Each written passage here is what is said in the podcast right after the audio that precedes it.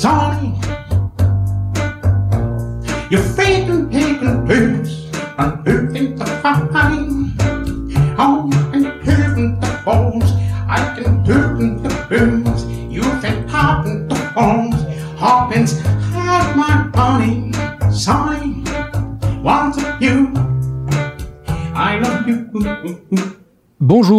Bienvenue dans Super Cover Battle, le podcast qui classe les reprises à la manière de Super Ciné Battle.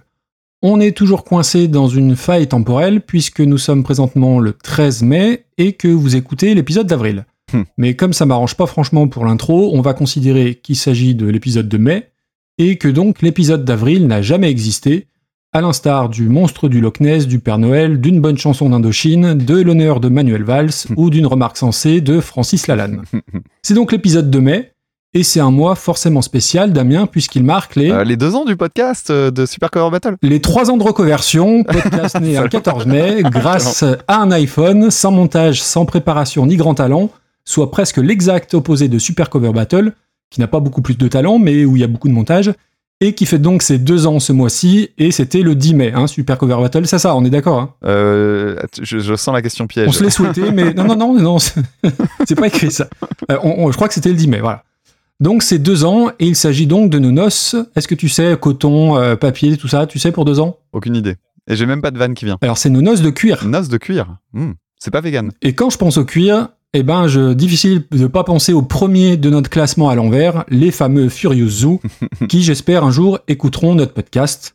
Messieurs, je vous fais gagner du temps, c'était dans l'épisode 18. Je dis qu'il s'agit de l'épisode 18. Alors, ça c'est pour le batteur du groupe, hein, qui devient donc automatiquement le doyen des artistes abordés dans le podcast depuis le décès de Régine, Ah oui dont on avait parlé pour sa version de Je survivrai, une fake news donc, en plus d'être la 258e reprise de notre classement, sur 270, ce qui est quand même pas mal. Et donc, putain, deux ans. Deux ans que vous, auditeurs et auditrices, vous vous coltinez deux connards qui jugent vos goûts musicaux avec dédain et absence totale d'objectivité. Petite pensée notamment pour ces deux auditrices récemment qui nous ont envoyé du Sean James et du Sean Mendes et qu'on aurait un petit peu critiqué. Un peu.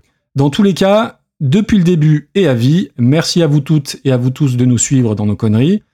Et puis, il faut le dire, deux ans que je me coltine ces anacroses, ces augmentations d'un demi-ton, ces notions d'accordage en fa bémol septième et pseudo-détails solfégo-techniques qui n'intéressent que lui ou presque. Deux ans d'une bromance avec déjà pas mal de coups de canif dans le contrat. Et vas-y que je chante du Goldman chez Stucom. Et vas-y que je joue de la guitare à Podren avec mes nouveaux copains. Oulala que c'était formidable.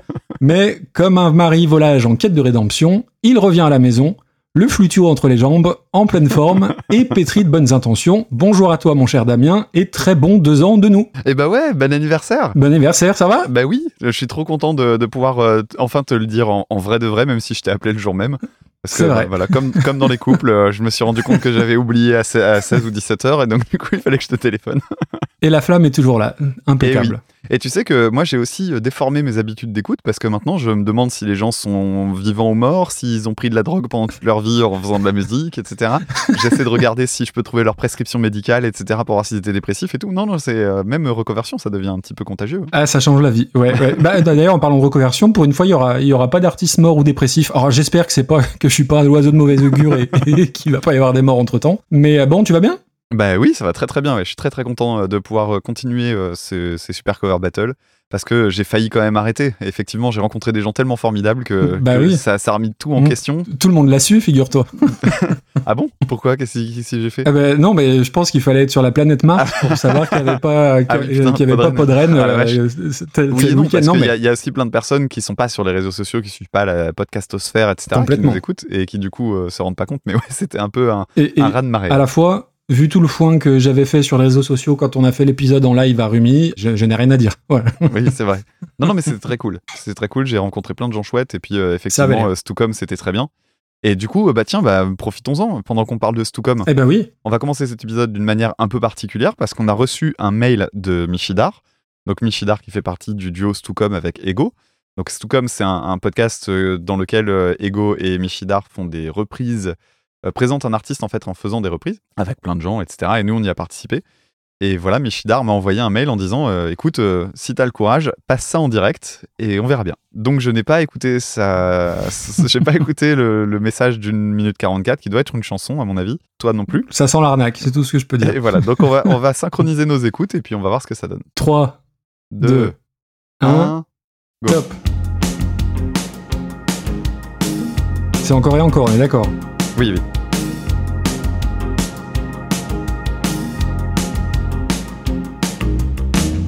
D'abord vos corps qui se séparent. T'es seul dans la lumière des phares. T'entends à chaque fois que tu respires. Comme un bout de tissu qui se déchire. Et ça continue encore et encore. C'est que le début, d'accord, d'accord. C'est notre chanson en fait. Oui, oui, mais euh, je sais pas, il y a peut-être quelque chose après. L'instant d'après, le vent se déchaîne. Les heures s'allongent comme Oh là là, des semaines. tu te retrouves seule assise par terre. Et je me suis donné tellement de mal pour de la merde comme ça.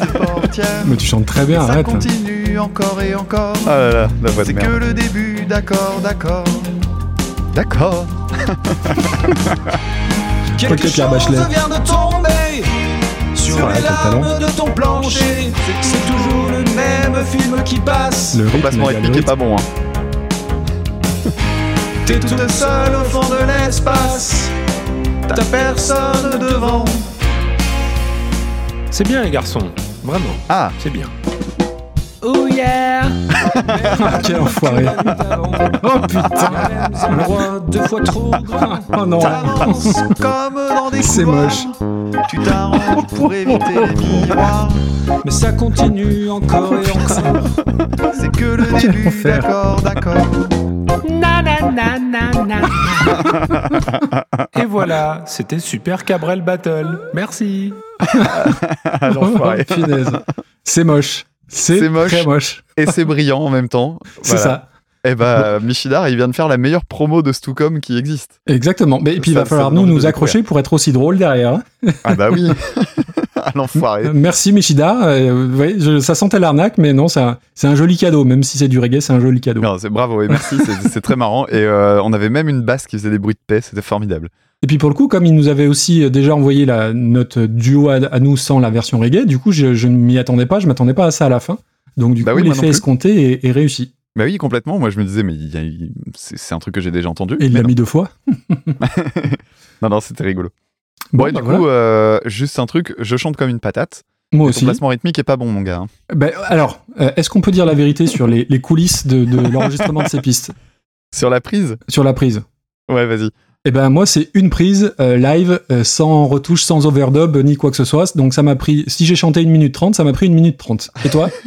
Alors, moi, ça m'a pris plus d'une heure, bien plus d'une heure, faite sur deux jours avec euh, des avec où je, je chantais une partie, euh, donc euh, genre deux phrases, et je les faisais en boucle. Donc j'avais euh, entre 8 et 10 prises. Et du coup, je choisissais celle, celle qui était la moins pire. Et même en faisant ça, c'était pas fameux. Et il y a même un moment, je me souviens, j'ai fait un cut dans une phrase. Donc je sais qu'il y, a- il y a des endroits où j'ai traficoté, ouais. Ah, Je comprends que t'aies pas le temps du coup de prendre tes notes à, à temps de Super Cover Battle et que tu fasses ça à l'arrache. Comment il me balance, le mec. ça c'est fait. Ah, la camaraderie. C'est beau. Euh, gros épisode quand même ce soir parce que bah, du coup il y, avait déjà ce truc de Michidar qui est bien cool et puis il y a, euh, il y a pas mal d'autres choses à dire. Du coup est-ce qu'on qu'on rappellerait pas un petit peu le concept? Et ben si, et si c'est toi qui le faisais cette fois-ci, tiens. Allez, eh ben c'est parti. Donc Super Cover Battle, on classe euh, des reprises que vous nous envoyez. Dans chaque épisode, on va classer donc 10 reprises selon un classement euh, qui nous est propre. On prend en compte l'intention derrière, est-ce que c'est putassier ou pas? On prend la différence par rapport à l'original. Est-ce qu'il y a euh, une euh, valeur ajoutée à la version de base? Et euh, on a classé à ce jour 270 morceaux. Une Et euh, voilà, j'ai à peu près tout dit. Bah ouais, c'est pas mal. C'est pas mal? Bravo. Ok. Mm, mm. La prochaine fois, je fais l'intro, du coup. hein. Ok, eh bah tiens, allez, chiche. C'est Non, toi non, qui non, fais l'intro. Non, non, t'as vraiment t'as t'as ton public, je le sais, donc je te le laisse. Euh, non, mais je veux bien. Pour de vrai. Non, non, t'as trop de talent d'écriture, je te bon. laisse. Écoute, on verra. Moi, je fais la flûte. T'as pas de flûte? J'ai j'ai pas de flûte, non. Bah, t'as pas de flûte, euh, je fais pas d'intro. Ok, ça marche. Donc, les cinq premiers du classement Nothing Compares to You par Sinead O'Connor. Ensuite, Everybody's Gotta Learn Sometimes par Beck. J'ai failli, j'ai frôlé l'AVC en le disant. Imagine par Upper Fuck Circle. Hurt par Johnny Cash. Et l'indétrônable I Will Survive par Cake, qui est premier depuis le 21e épisode. Tu dis les cinq derniers? Quant aux cinq derniers, on commence par euh, la corrida en 266e position, reprise par Trio. Ensuite, euh, Video Kill de Radio Stars des Buggles, reprise euh, par Ringo sous le titre Le Grand Corbeau Noir. Puis Eddie Fitzroy et Big Star avec Hotel California des Eagles, une version reggae, bah voilà, un bel hommage qu'on a eu en introduction. Les corons par le correct. ah, les, les colons par le. C'est très bien ça.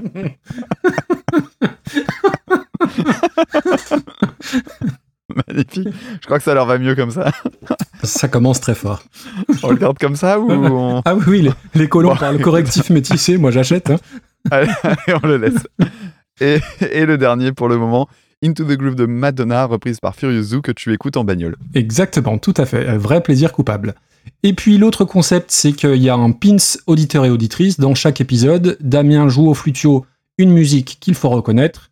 Vous m'envoyez un petit mail et je fais démonstration, parfait. Vous m'envoyez un petit mail, je fais un petit tirage au sort et la personne qui est tirée au sort, eh bien, elle voit sa reprise abordée dans l'épisode d'après. Donc ça, c'est le pins auditeur. Et il y a le pins nous. Donc le pins Mhm. nous, euh, à tour de rôle, on choisit un morceau chacun qu'on garde pour la fin, alors soit parce qu'on l'aime beaucoup beaucoup, soit parce qu'il y a des trucs rigolos à dire. Et c'est l'occasion, Damien, d'installer, attention, nouvelle nouvelle règle. règle. Et cette fois-ci, c'est pas une légende urbaine, il y en a vraiment une. Et du coup, je vais te laisser l'expliquer. Alors surtout qu'on s'est pas mis d'accord. si, à peu près, dans les grandes lignes. Ouais, vaguement, vaguement. Donc Maxime avait remporté le pins de la dernière fois puisqu'il avait deviné ce que j'avais euh, gardé de côté et on s'est mis d'accord sur un nouveau sur un nouveau fonctionnement, à savoir la possibilité de déplacer un morceau dans le classement À la hausse Donc- ou à la baisse? à la hausse ou à la baisse. Donc voilà, donc Maxime, je vais faire un tirage au sort maintenant euh, via random.org. On s'est pas mis d'accord sur le delta? 6, 10 Euh, 10.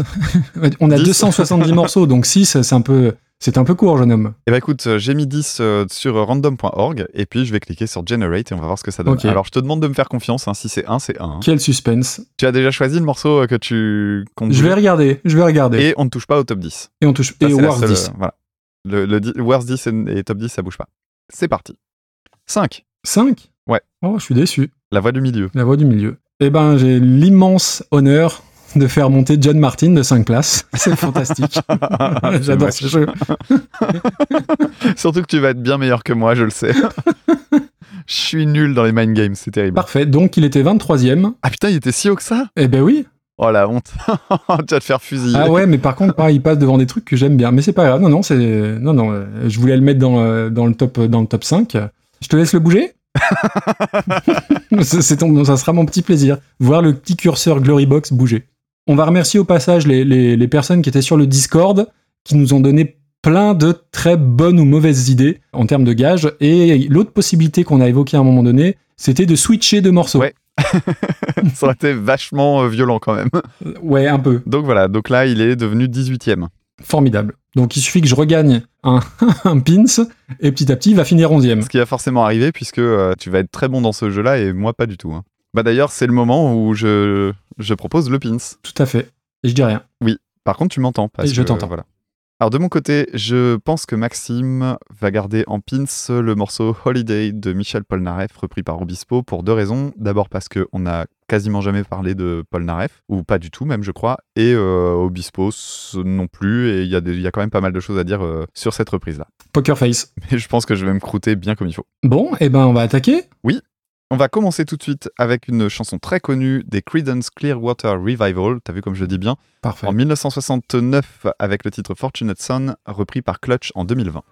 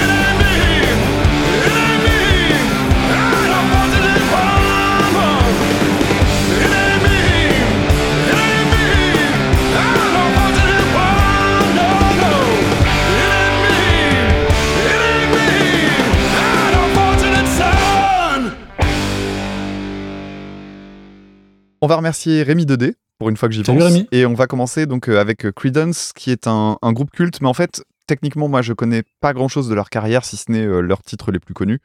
Et notamment celui-là, hein, qui est une intro euh, cultissime parmi les intros cultes. Oh oui. Ça évoque directement un de nos petits fétiches depuis le début du podcast, à savoir Forrest Gump, avec les scènes du Vietnam. J'espère que tu l'avais noté. Bah, je l'ai vu hier soir, figure-toi. C'est vrai? Oui, on l'a re-regardé avec madame. Est-ce que t'as pleuré quand Benjamin Bufford Bloom et que tout le monde l'appelle Booba, il est mort C'est c'est pas un film que je trouve formidable, moi, Forrest Gump. Enfin, je le trouve sympa, mais euh, c'est pas le chef-d'œuvre que tout le monde porte au pinacle. euh, mais mais j'aime bien, eff- effectivement, pour la musique notamment, mais c'est pas le genre de film que. C'est pas un film doudou non plus, quoi. Je t'ai coupé, tu peux y retourner. Oui, t'as remarqué Pardon. c'est décousu, hein. Non, mais moi je l'aime bien, euh, Forrest Gump. Ouais, un- contrairement à toi, moi c'est un de mes films d'enfance. Donc en- j'y suis, alors, j'y suis pas plus attaché que ça aujourd'hui parce que quand je le regarde, je vois les défauts, etc. Mais euh, à l'époque, moi, c'est je crois que ça a été le un de mes premiers films préférés. D'accord. Et voilà, moi j'aimais bien, je, connais par cœur euh, toutes les répliques et voilà, j'ai- j'aime beaucoup. Et donc forcément, euh, moi j'entends cette musique-là, j'ai directement les scènes au Vietnam. C'est pas un hasard d'ailleurs que ça a été utilisé dans ce sens-là, parce que les paroles bah, traitent de la différence de traitement euh, dans la question des classes sociales à l'égard de la guerre du Vietnam. En gros, euh, l'idée c'est ceux qui déclarent la guerre sont pas ceux qui la font. Et au sein des paroles, il y a des moments où on sent que, euh, bah voilà, il fait référence en fait à certains trucs qui sont passés au moment où on commence à enrôler les soldats, Euh, notamment le fait que euh, les étudiants, par exemple, pouvaient avoir des dérogations pour ne pas être mobilisés. Or, les personnes qui faisaient des études bah, sont les personnes plutôt riches, donc il y avait une espèce de planque qui était possible à ce moment-là. Mm. Et puis, euh, il y avait ceux qui avaient les moyens qui ont migré au Canada et dans d'autres pays bah, pour éviter. Alors, ce qui est assez fou, c'est que je regardais un petit peu euh, des articles sur, sur cette question-là. Et en fait, c'est une. Il y, a- il y a quand même une énorme part de la jeunesse de l'époque qui a réussi à, à se faire exempter sous plein, plein, plein de prétextes différents, et notamment euh, les objecteurs de conscience, etc. Euh, le ch- chanteur, je crois, du groupe, lui, a été euh, a fait l'armée, mais je ne crois pas qu'il ait été concerné par le Vietnam directement. Je crois pas qu'il soit crois allé. pas non plus. Euh, cela dit, sa chanson, c'était vraiment un texte de, de colère pure. Et moi, ce que j'adore dans le morceau, en plus des paroles que j'ai un peu découvertes, en fait, finalement, parce que je j'avais jamais vraiment fait attention à ça, moi, j'aime bien le côté euh, très rugueux, qui est très pré-hard rock. On est en Bah, 1969. dans la voix, déjà, oui, bien sûr. Mais oui. la voix est hyper saturée, puis elle est extrêmement puissante en plus. hein. Le mec, il a vraiment. euh, pouah, c'est un gros coup de poing dans la tronche. Et puis, euh, j'aime bien le, le son des guitares et tout ça. On sent qu'on n'est pas encore dans de la saturation hyper forte et tout. Il y a encore un côté euh, bricolo euh, dans les, dans les saturations. Et moi, je trouve que ça a vachement de charme. Et voilà, moi, c'est un, un excellent titre de cette période-là. Et parmi les morceaux des Creedence que je connais, alors je vais dire Creedence parce qu'en fait, tout le monde en a marre de dire Creedence, Creedence, Revolver. Eh ben non, je veux que tu dises le nom en entier. Ah, mais moi, j'attends que toi, tu- dans ce cas-là, tu le répéteras toujours de la même manière aussi. Mais euh, parmi les morceaux que je connais des Creedence, c'est euh, de loin celui que je préfère. Alors, pour la reprise de Clutch. Clutch, c'est un groupe que je connais un peu par accident parce que je l'ai connu grâce aux Zig de Pod. Mm, Je que moi, j'avais jamais entendu parler de ce groupe avant euh, que on me les filait. euh, c'était au tout début, je crois que c'était la première, euh, la première année où j'en les avais fait. Donc le podcast était encore très récent. Et t'avais pas aimé. Et j'avais été plutôt euh, mitigé sur le morceau. En gros, je- alors on m'avait demandé le morceau Prophets of Doom. Ah, que C'était le podcast Oui. euh, VHS et Canapé, qui est un excellent podcast d'ailleurs, que j'écoute toujours et que j'aime que j'aime beaucoup. Donc coucou. Et Prophets of Doom, c'était une chanson que je trouvais, bah oui, sympa, mais bon, ça révolutionnait rien. C'était euh, du, du rock façon 70 avec une grosse prod euh, et puis de la pinta partout. En gros, je, je vois le plaisir qu'on peut tirer à ça, mais euh, j'avais l'impression que la moitié des riffs du morceau, je pouvais les avoir composés juste en traînant sur mon canapé. Ça ça m'inspirait pas des masses. Oh, le voilà, c'est tout. Mais non, mais c'est un, style de musique. Alors, je, je- je vais. Attends, attends, j'y reviens, j'y reviens. Ah bah si, attends, j'y reviens tout de suite. J'avais écrit pour moi, ces groupes-là, ça fait partie de la Ligue 2 du rock. En gros, ça Oh. fait bien le taf. Mais c- donc c'est pas des amateurs du tout, mais euh, c'est pas assez original pour exploser. C'est Messieurs, dames, ça- je vais en parler après. Ne, ne quittez pas. non, et pour moi, ça fait partie de ces groupes qui euh, feront une carrière euh, relativement euh, tranquille, en fait. C'est un, un truc, ça fera jamais de grosses vagues et, et, et ça fera le boulot, c'est tout. Ce sera très bien comme ça. Ils arriveront à vivre de leur musique, ils auront un public de fans euh, qui euh, fidèles, etc.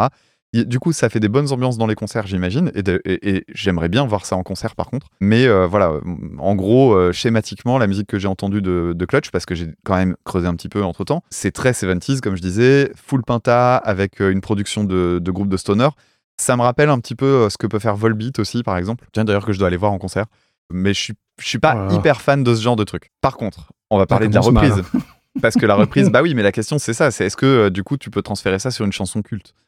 Eh ben, déjà ça commence par la. Dès que le morceau démarre, on, on sent une accélération. Elle est pas énorme, je me suis pas Mm. amusé à compter les BPM comme je fais d'habitude, mais euh, il y a un tout petit kick, quoi. C'est pas beaucoup Mm. plus fort et c'est juste ce qu'il faut, je trouve, pour euh, correspondre à- au registre dans lequel ils évoluent eux.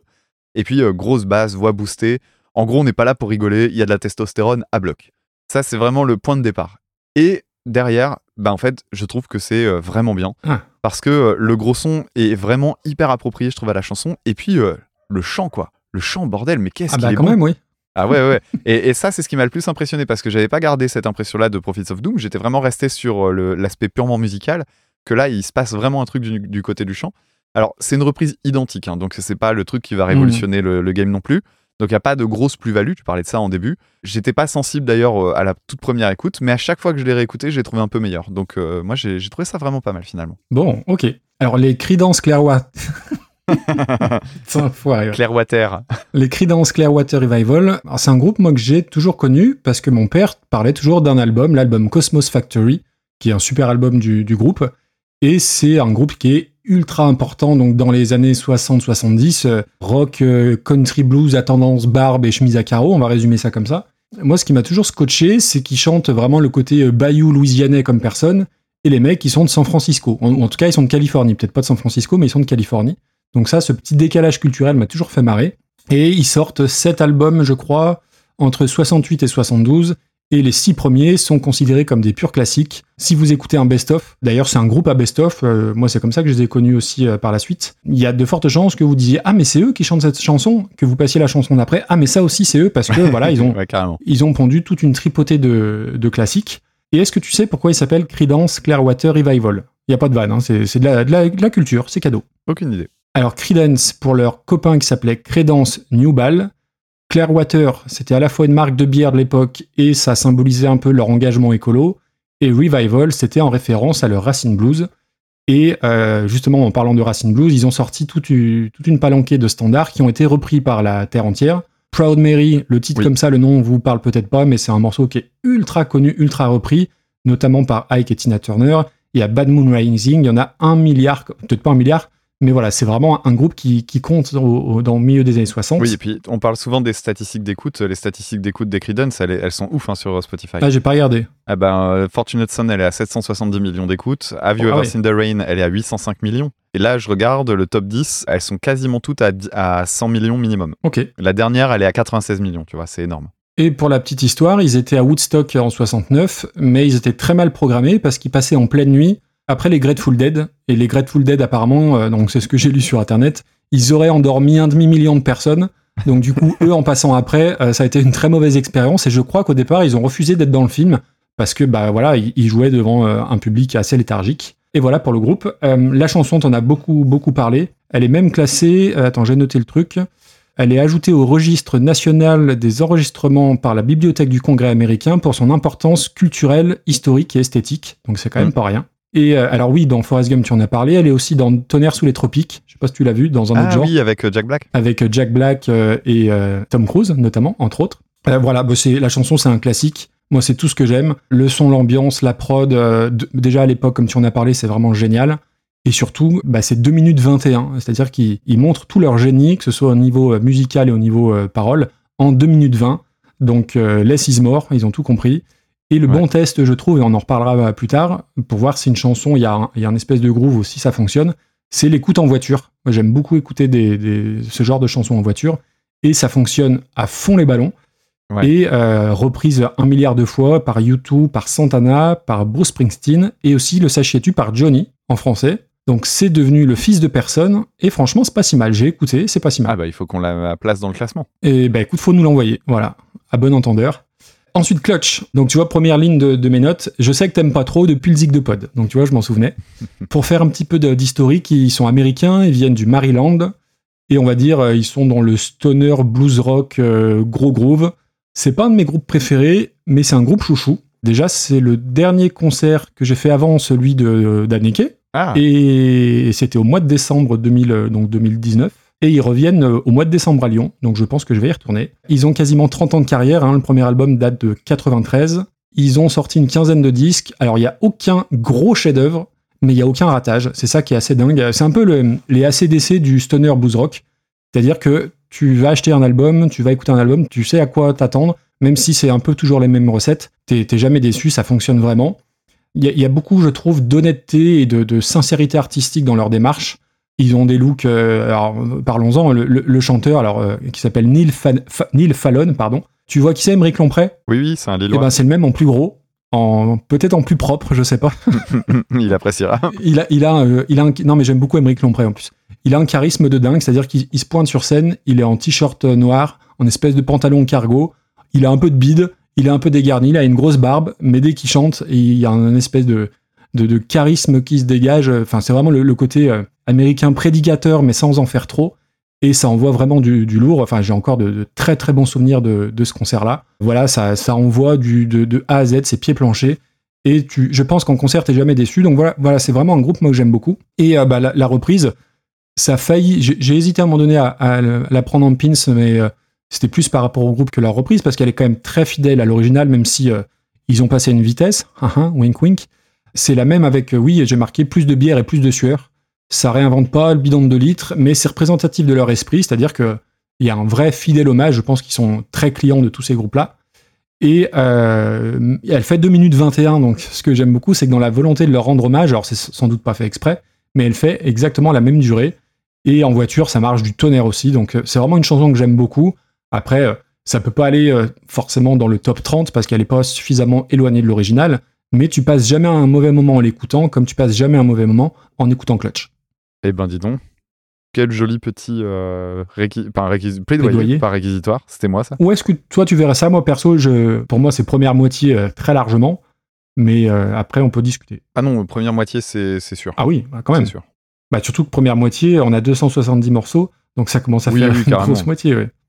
Écoute, dans le côté reprise un peu fidèle, qu'est-ce qu'on avait?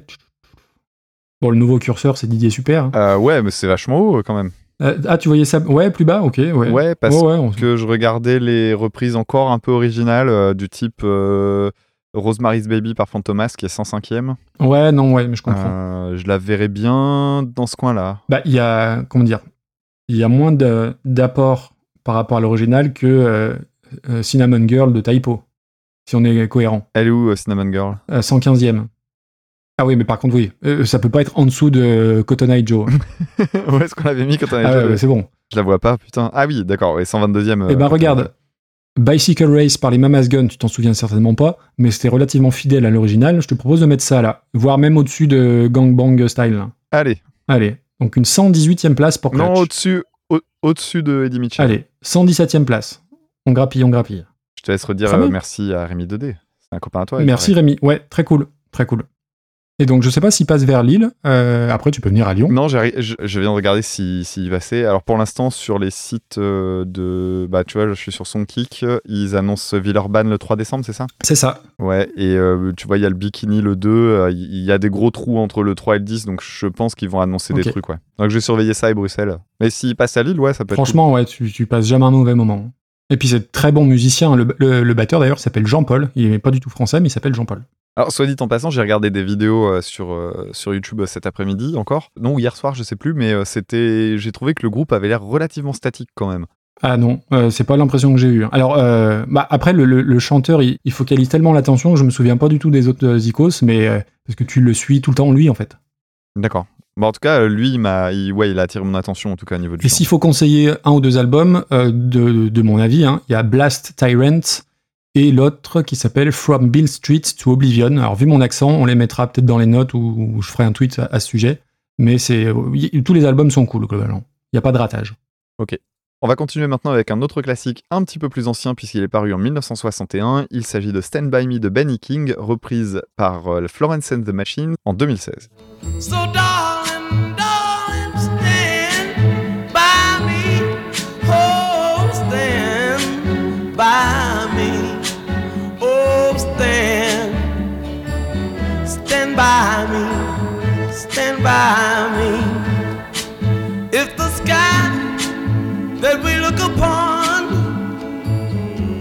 should tumble and fall, or the mountain should crumble to the sea. I won't cry, I won't cry, no, I won't shed a tear. just as long as you stay, stand by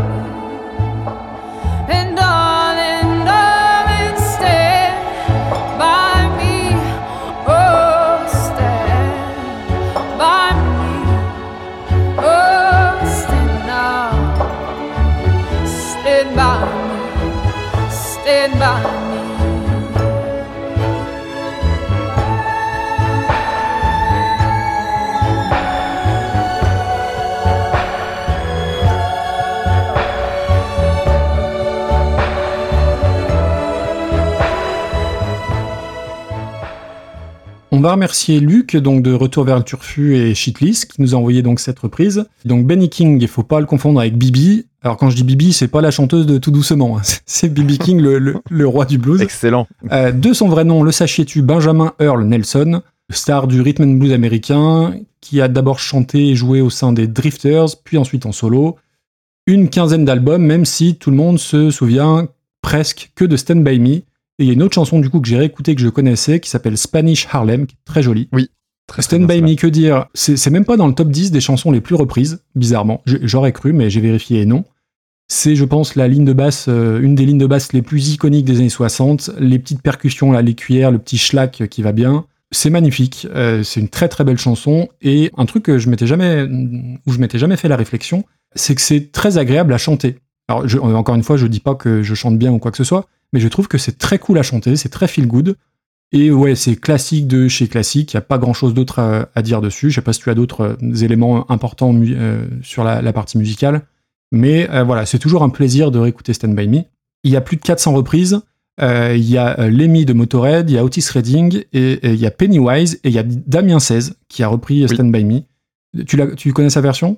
Euh, en fait, elle est sur euh, l'album Katagena à la fin d'une chanson. Je m'en suis rendu compte en prenant les notes et j'ai pas eu le- le- l'envie d'y retourner. J'ai pas eu envie de réécouter. Euh. Mais je- du coup, je la connais forcément parce que l'album Katagena, je le connais jusqu'au bout des doigts, mais sur le bout des doigts. et, et, ouais, mais j'ai pas cherché à l'écouter, euh, honnêtement. Oui, je pense que tu peux t'en passer. Donc du coup, Stand By Me, là, est reprise par Florence and the Machine, qui est une formation que je connais pas tant que ça. Euh, si on devait euh, décrire ça, on va dire que c'est de l'indie rock anglais un peu arty, très chargé. J'ai réécouté, j'ai écouté un album aujourd'hui. Ouais, il y a plein de matière euh, partout, partout, tout le temps. C'est avant tout le groupe du- d'une femme, donc de Suzanne Welsh, qui est parente d'Orson. Ah ouais? Le sachiez-tu? C'est une blague? Ouais? Orson Welsh. Ah Welsh Alors, en plus, j'ai- honteusement volé la, la, la vanne à Greg de, de Radio Bearcatch qu'on a, Oui. qu'on a rencontré à Lille et qui a, voilà, qui, qui, qui a fait cette vanne-là et ça m'a beaucoup fait marrer. Donc du coup, je lui ai volé. Alors que t'avais une super blague à faire sur la bouffe du Nord, puisque t'es venu me faire un petit coucou. Et j'ai mangé un Welsh, exactement, voilà. Donc oui, mais j'ai préféré apporter un peu de culture, Orson Welsh, tout ça. Euh, bref, euh, arrête de me couper. Euh, donc c'est un vrai univers, hein, Florence and the Machine. On peut ne pas adhérer trop parce que je trouve que c'est pas très accessible. Mais voilà, ça fait partie des groupes qui comptent. C'est aussi euh, très installé dans la mode. Elle écrit des bouquins. C'est vraiment un personnage important, on va dire, de, de, la mouvance indie rock des années 2010. Quelque part entre Regina Spektor et Kate Bush. Moi, c'est un petit peu ce que ça m'a évoqué. Et euh, elle a plein de chansons dans à peu près 270 séries. Enfin, quand tu regardes sur Wikipédia, c'est assez dingue. Et euh, donc pour sa reprise, chose originale, elle a été demandée pour un jeu vidéo, donc pour Final Fantasy XV. J'ai bon?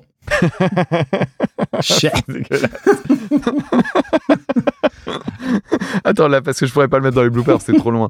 Donc j'ai eu un problème de connexion il y a 3 secondes et euh, tu t'étais planté sur le numéro. dit Final en- Fantasy en- VII. en chiffre Oui, romain. oui, je, je suis nul, j'aime pas Voilà, ces jeux.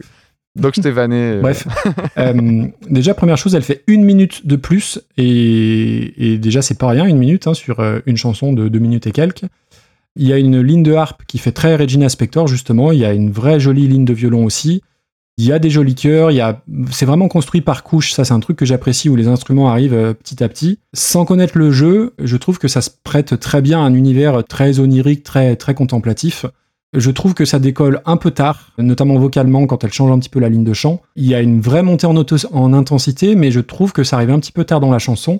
Et euh, on va dire qu'il y a un petit ventre mou dans, dans la chanson elle-même, même si je, je mets un- une flèche molle vers le haut pour la fin, parce qu'il y a un vrai, euh, dans sa construction de, de, mélodie, il y, a, voilà, il y a les violons qui sonnent vraiment euh, comme un point final.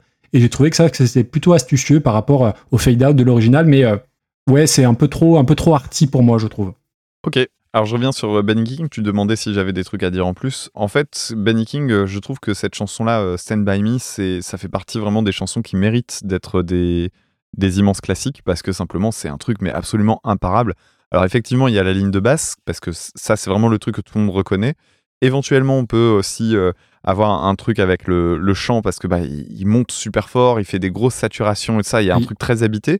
Mais en fait, moi j'aime bien euh, l'orchestration qui est derrière Parce qu'il y a, y a du guiro qui se place sur le deuxième temps, il y a du triangle sur le quatrième temps, il y a des chœurs en doo-wop aussi, qui rappellent justement le, ce, que, ce que ça pouvait être les drifters, etc. Et puis, euh, bah voilà, il y a de la guitare, il y a une, un, alors je vais dire synthé, c'est pas véritablement, je sais plus, j'ai pas reconnu le son exactement. Enfin, je trouve ça vraiment très bien. Au moment du refrain, il y a des cordes, des congas. En fait, c'est extrêmement riche en finalement assez peu de temps. Mm. Puis il y a le solo orchestral au milieu là qui est, qui est vraiment très très beau. Je trouve vraiment que c'est une chanson super. Et euh, pour la petite anecdote, euh, je, je l'ai enseigné à mes élèves pendant le club guitare euh, il y a, il y a quoi Il y a 15 jours. Ah, cool. Euh, je crois que c'était la, la semaine de la rentrée, on avait fait ça. Ah, excellent. Et puis euh, derrière, bon voilà, alors Florence and the Machine, moi je ne connais pas vraiment, en fait, j'ai jamais écouté, je vois le nom popper tout le temps. Ça a l'air sympa, globalement. Moi j'ai aussi euh, écouté quelques trucs vite fait sur Spotify pour voir ce que ça donnait. J'ai pas l'impression d'être la cible en fait, tout simplement, donc je suis pas certain de creuser. Je te confirme. Tu parlais du thème qui était euh, réarrangé. En fait, le truc de harpe est un peu différent de la chanson de Stand By Me et c'est assez marrant parce que la harpe cite le prélude de la, de la série euh, Final Fantasy. Ils ont un thème en fait euh, récurrent et c'est exactement le début des accords de Stand By Me. Il y a un moment où c'est censé changer d'accord euh, dans la, dans la chanson originale, dans le prélude de, Final Fantasy, qui est d'ailleurs très très bien. J'aime beaucoup le, le prélude original. Et là, en fait, il se, il se recale à ce moment-là sur la chanson Stand By Me. Donc je trouve que c'est plutôt sympa dans le côté clin d'œil. D'ailleurs, je sais pas dans quel ordre ils ont fait les choses. Est-ce qu'ils ont euh, commencé par euh, se dire, tiens, la chanson, en fait, elle ressemble à Stand By Me, donc on pourrait la reprendre? Est-ce qu'ils ont voulu pr- reprendre Stand By Me? Ils se sont fait, hé, mais ça colle au prélude, c'est trop bien. Parce qu'en fait, c'est vraiment un drôle de hasard, c'est extrêmement proche. Alors après, c'est pas le, début et pas la suite d'accords la plus ouf du monde non plus, donc euh, bon, ça colle, mais ça, peut être un hasard. Moi, j'ai trouvé ça plutôt sympa. Le seul truc, c'est que euh, il y a un côté un peu naïf qui fait euh, limite chanson de Noël. Et dans les commentaires, alors je pense que c'est la harpe qui veut ça, parce que la harpe, tout de suite, dans l'imaginaire collectif, ça, évoque le côté, les, les petits nuages, les angelots et tout le reste, quoi. Hein. Hmm. Et, et là, en fait, bah, qu'est-ce qui est devenu cette chanson? C'est devenu une chanson de mariage. Oui, bah oui, ça m'étonne pas. Voilà, moi je trouve que ça marche bien parce que la ligne de chant et euh, le morceau Stand By Me en lui-même, il est incontournable. Donc j'ai l'impression qu'à moins de vraiment s'y prendre comme s'y prendrait Ringo, euh, a priori, tu, c'est, assez mesuré comme réussite. Oui. hmm. Oui, quand le matériau de base est bon, ouais, je suis. Ouais, voilà. Et en fait, la fin, euh, toi, tu trouves que ça décolle à la fin. Moi, je trouve au contraire que c'est à la fin que ça devient too much. Et c'est là que je pense que je ne suis pas la cible. Tu parlais de musique chargée. Effectivement, la fin, je trouve que ça va un peu trop loin. Les trémolos, je les trouve un petit peu trop forts, etc. Il y a, il y a des percussions qui arrivent tout- sur les temps et je trouve que c'est un peu pompier et pas très très Et intéressant. autotune ou pas sur la voix vers la fin? J'ai pas fait attention. Ça m'a pas interpellé. Donc, euh, Ouais, Je me suis posé la question, mais je, ouais, ça, je suis pas sûr. alors, j'ai- dans ce cas-là, je peux te répondre de façon purement pragmatique. Oui, parce qu'en fait, il y en a partout. Mais la question, c'est est-ce que ça a été vraiment des grosses rectifs ou pas? Il y, a, il y a un moment où j'ai eu l'impression qu'il y, en- qu'il y en avait, mais encore une fois, je peux me planter. Bref, Enfin, quand je dis il y en a partout, euh, c'est comme repiquer des guitares. Aujourd'hui, t'as quasiment plus un seul truc qui soit fait en studio, qui est pas repiqué à un moment donné, euh, recalé sur un temps, euh, etc. Donc le chant, je vois pas comment on pourrait passer à côté. Ok. Ce qui veut pas dire que c'est grave, hein, d'ailleurs. Qu'on soit bien d'accord. Oui, tout à fait, complètement. Euh, où est-ce qu'on va classer ça Bah pour moi, c'est du, du- Tu vois où on était avec Clutch, ça doit pas aller bien loin euh, de tout ça. Ouais, bah, je peux, on peut pas mettre ça en dessous parce qu'il y a quand même euh, plus de propositions par rapport à la VO que Clutch n'en apportait par rapport à celle des Creedence. Oh, ça peut même monter au-dessus de Feeling Good par Muse. Euh, ouais, ouais, je regardais un peu, un peu dans ces eaux-là. Ouais, euh, moi, ma limite haute, ça va être le top 100 peut-être, où il y a Bah oui. des choses qui commencent Bah à oui, être It's sympas. a Sin par Ghost. Alors, c'est pas cette ligne que je regardais. hein, d'ailleurs, le concert mentir. était euh, très bien. Ah oui, c'était bien. Le son était dégueulasse, mais le concert était très très bien. Ok. Écoute, moi, je mettrais ça en dessous de Walk on By. Ah bah très bien. Ça me va parfaitement, c'est ce ça que nous fait j'allais une te suggérer. 109e place. Allez, parfait. Bah ouais, top. On continue avec une chanson qui date de 1986, une chanson composée par Andrew Lloyd Webber, la- le fantôme de l'opéra, tiré de la comédie musicale, reprise par Nightwish en 2002. Sing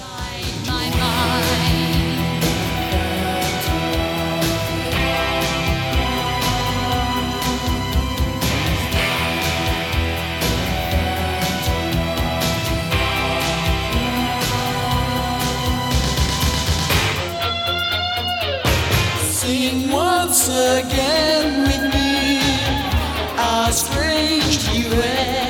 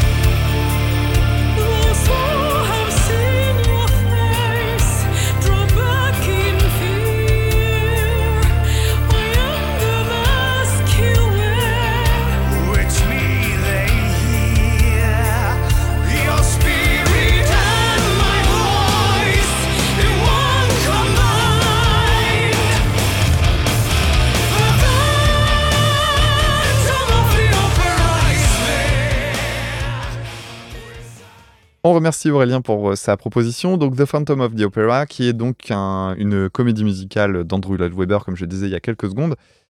Andrew Lloyd Webber, pour moi, c'est un peu honteux, mais c'est lié à une nounou d'enfer. Est-ce que tu connais ce truc? Alors, je connais une nounou d'enfer, mais je vois pas le lien. Tu vois pas le lien?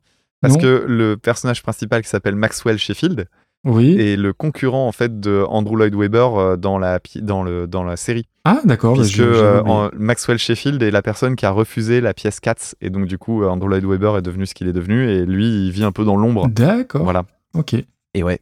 Eh, culture, bah, hein, disons, ouais, on a la culture qu'on peut. ouais, Non mais fait. tu vois c'est rigolo. Non mais tu vois c'est rigolo parce que euh, en, en attendant le nom d'Andrew Lloyd Webber en tant que français tu vois provincial machin bidule euh, moi à, à 11 ans je connaissais ce nom et ce qui fait que aujourd'hui ça m'est pas complètement inconnu et c'est bête même si c'est que un nom en attendant je le connaissais donc euh, merci nounou d'enfer Écoute, moi, je, je cite euh, Orson Welles. Toi, Eh tu, bah, tu cites écoute. une nounou d'enfer.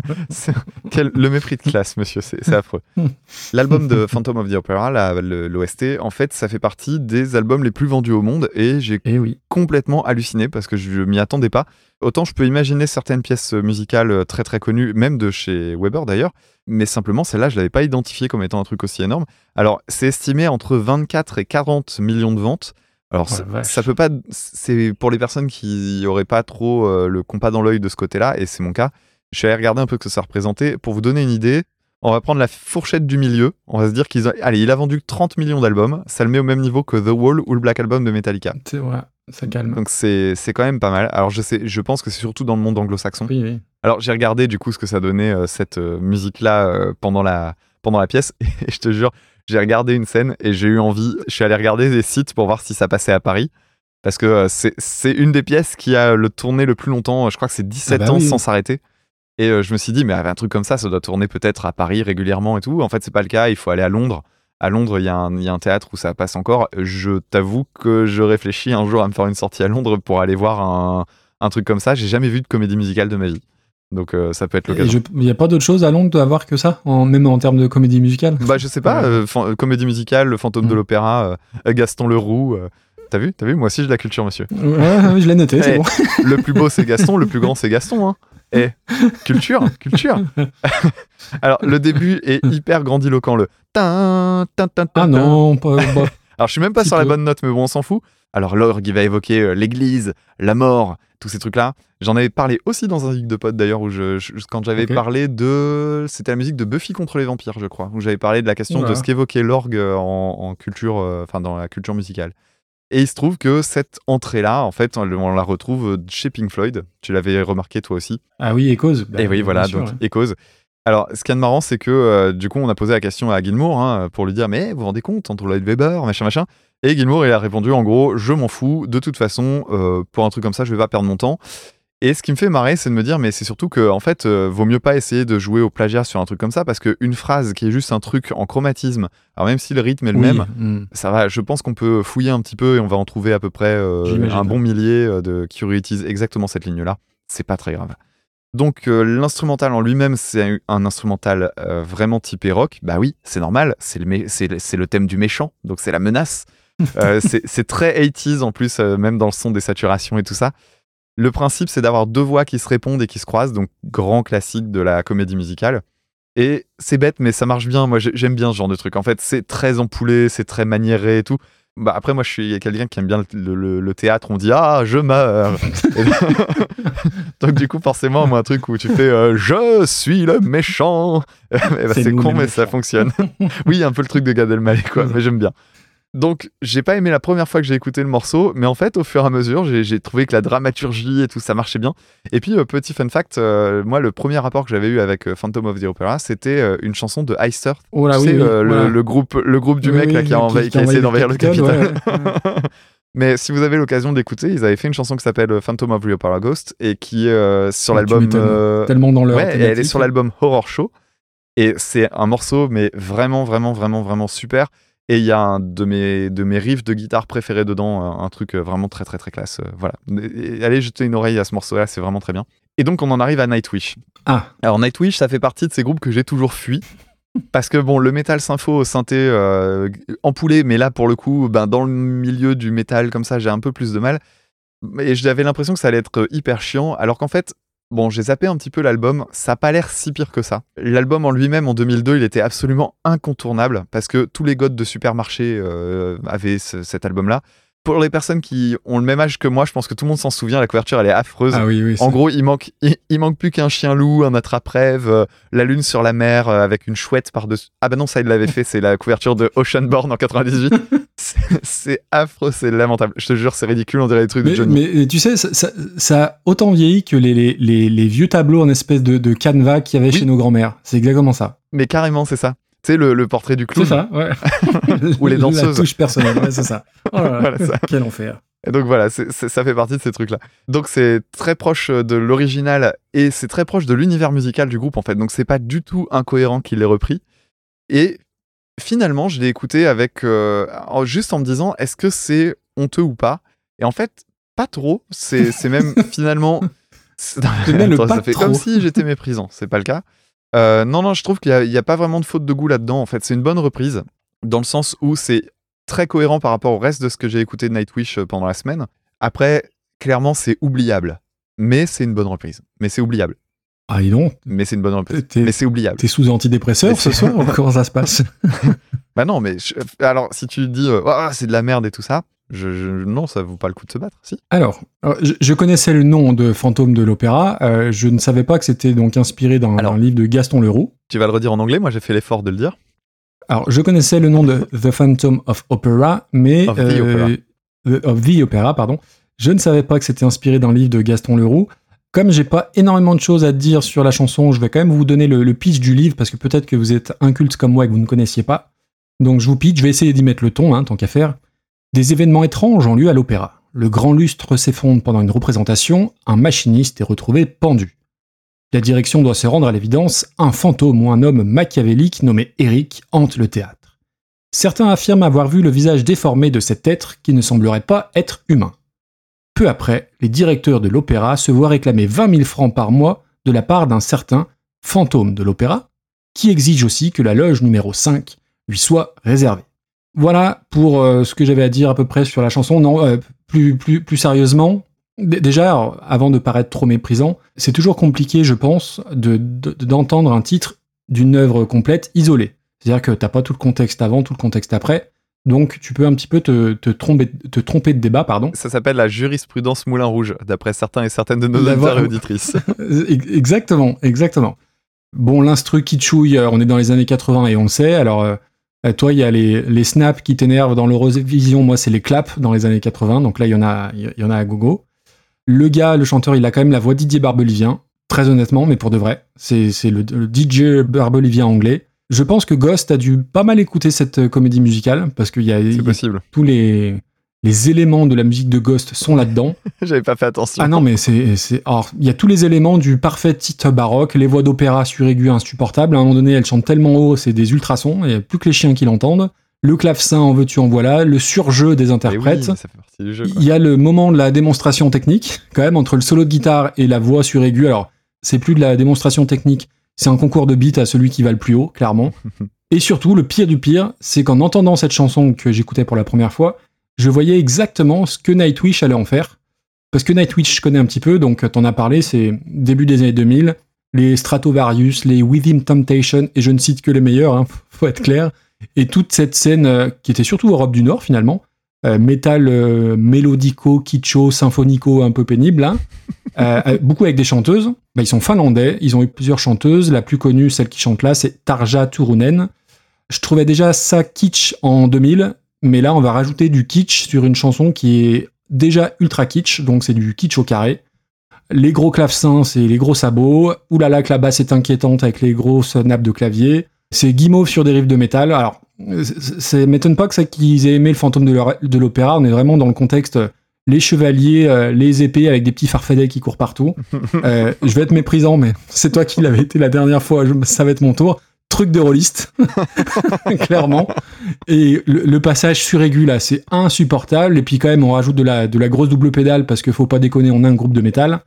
C'est l'enfer. Et c'est aussi daté que l'original, sauf qu'elle a 20 ans de moins que l'original. Et en cela, c'est encore pire. C'est alors c'est catastrophique. Je déteste. Je déteste. Oui, mais c'est pas catastrophique à, cause de la reprise, c'est parce que t'as détesté la chanson d'origine déjà au départ. Ouais, mais euh, je veux dire, il y a rien qui, y a rien qui l'améliore.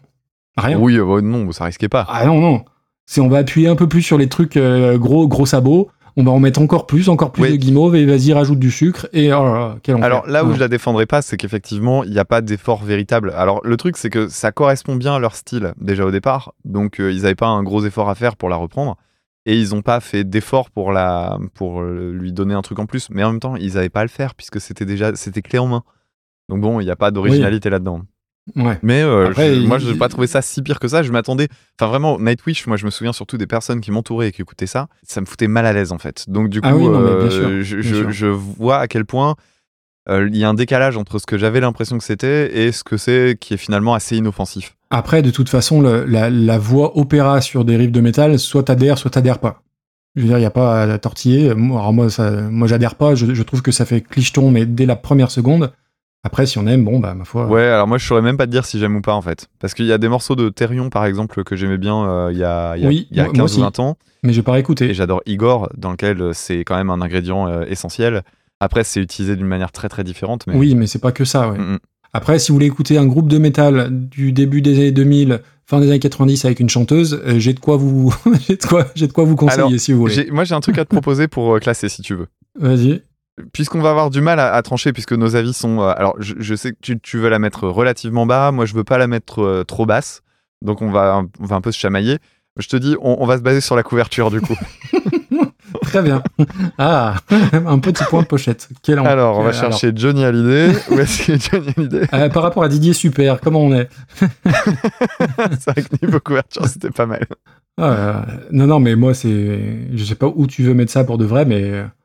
Je sais pas si je préfère pas réécouter Outlandish euh, qui chante Aïcha que ça. Non, quand même. Non, non, là, non. Pas, pas moi. Ok. Au moins, il y a de la guitare électrique, euh, du, du RB contre la guitare électrique. T'as quand même beaucoup de chances que la guitare électrique gagne chez moi. Écoute, euh, je te propose en 242e place, au-dessus de Zombie par les Bad Wolfes. Il y a des loups, on est, on est dans le thème. Écoute, je trouve que c'est le meilleur argument qu'on a eu depuis le Allez. début de Super Cover. C'est important le classement, faut pas déconner.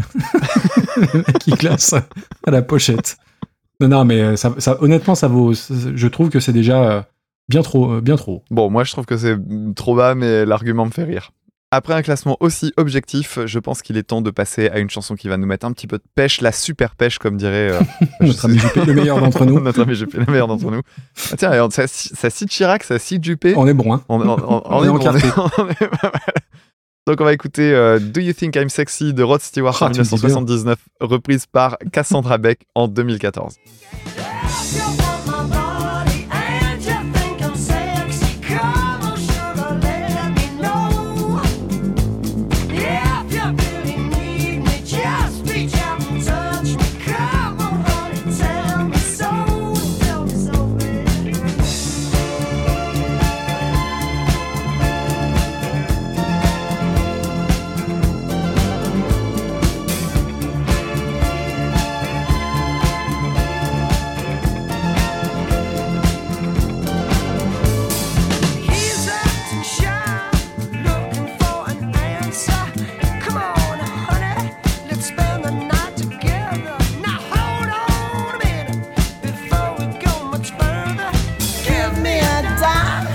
So I can phone my mother.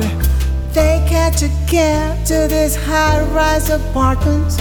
At last he can tell her exactly what his heart meant. If you want my body and you think I'm sexy, come on, sugar, let me know. If you really need me, just reach out and touch me. Come on, honey, tell me so. Oh.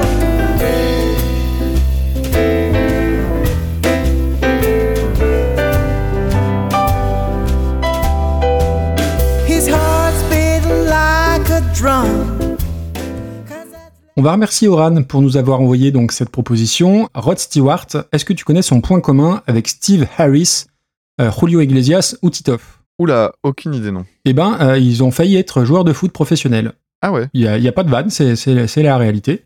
Donc Rod Stewart, euh, le foot, on s'en fout un peu, immense star du rock britannique. J'ai l'impression un poil moins connu en France que qu'outre-Atlantique euh, ou outre-Manche. C'est du rock, tout ce qu'il y a de plus britannique, euh, inspiré par le, le rhythm and blues dans les débuts des années 60. Il chantait d'abord dans le groupe de Jeff Beck. Il a chanté dans les Faces, donc avec Ron Wood des Stones. Et d'ailleurs, je trouve que physiquement, ces trois-là, c'est la même personne. Jeff Beck, Ron Wood et Rod Stewart. Sauf que Rod Stewart, il, a, il est blond, il a un gros pif et des cheveux en pétard, mais sinon, je trouve qu'ils ils ont la même tronche, les trois, des bonnes tronches de roast beef. Pardon euh, pour nos amis bien anglais. dégommé les rôlistes, Euh, tu peux continuer Oui, à te je crois qu'il y a plus de rôlistes que d'anglais qui nous écoutent. bon, on aurait pu se mettre une nation à dos. Ouais, écoute, un Brexit, tout ça. Donc Rod Stewart, oui, pour faire simple, une histoire assez folle, quand même vagabond au début des années 60. Il fait la manche entre Paris et Saint-Tropez. Il rentre en Angleterre. Il est découvert par Long John Baldry, qui est un chanteur de blues qui compte à l'époque. Et euh, le nom d'Elton John, qui est un pseudo, vient de Long John Baldry. Voilà, vous Mm. pourrez le ressortir dans, dans, dans vos soirées mondaines.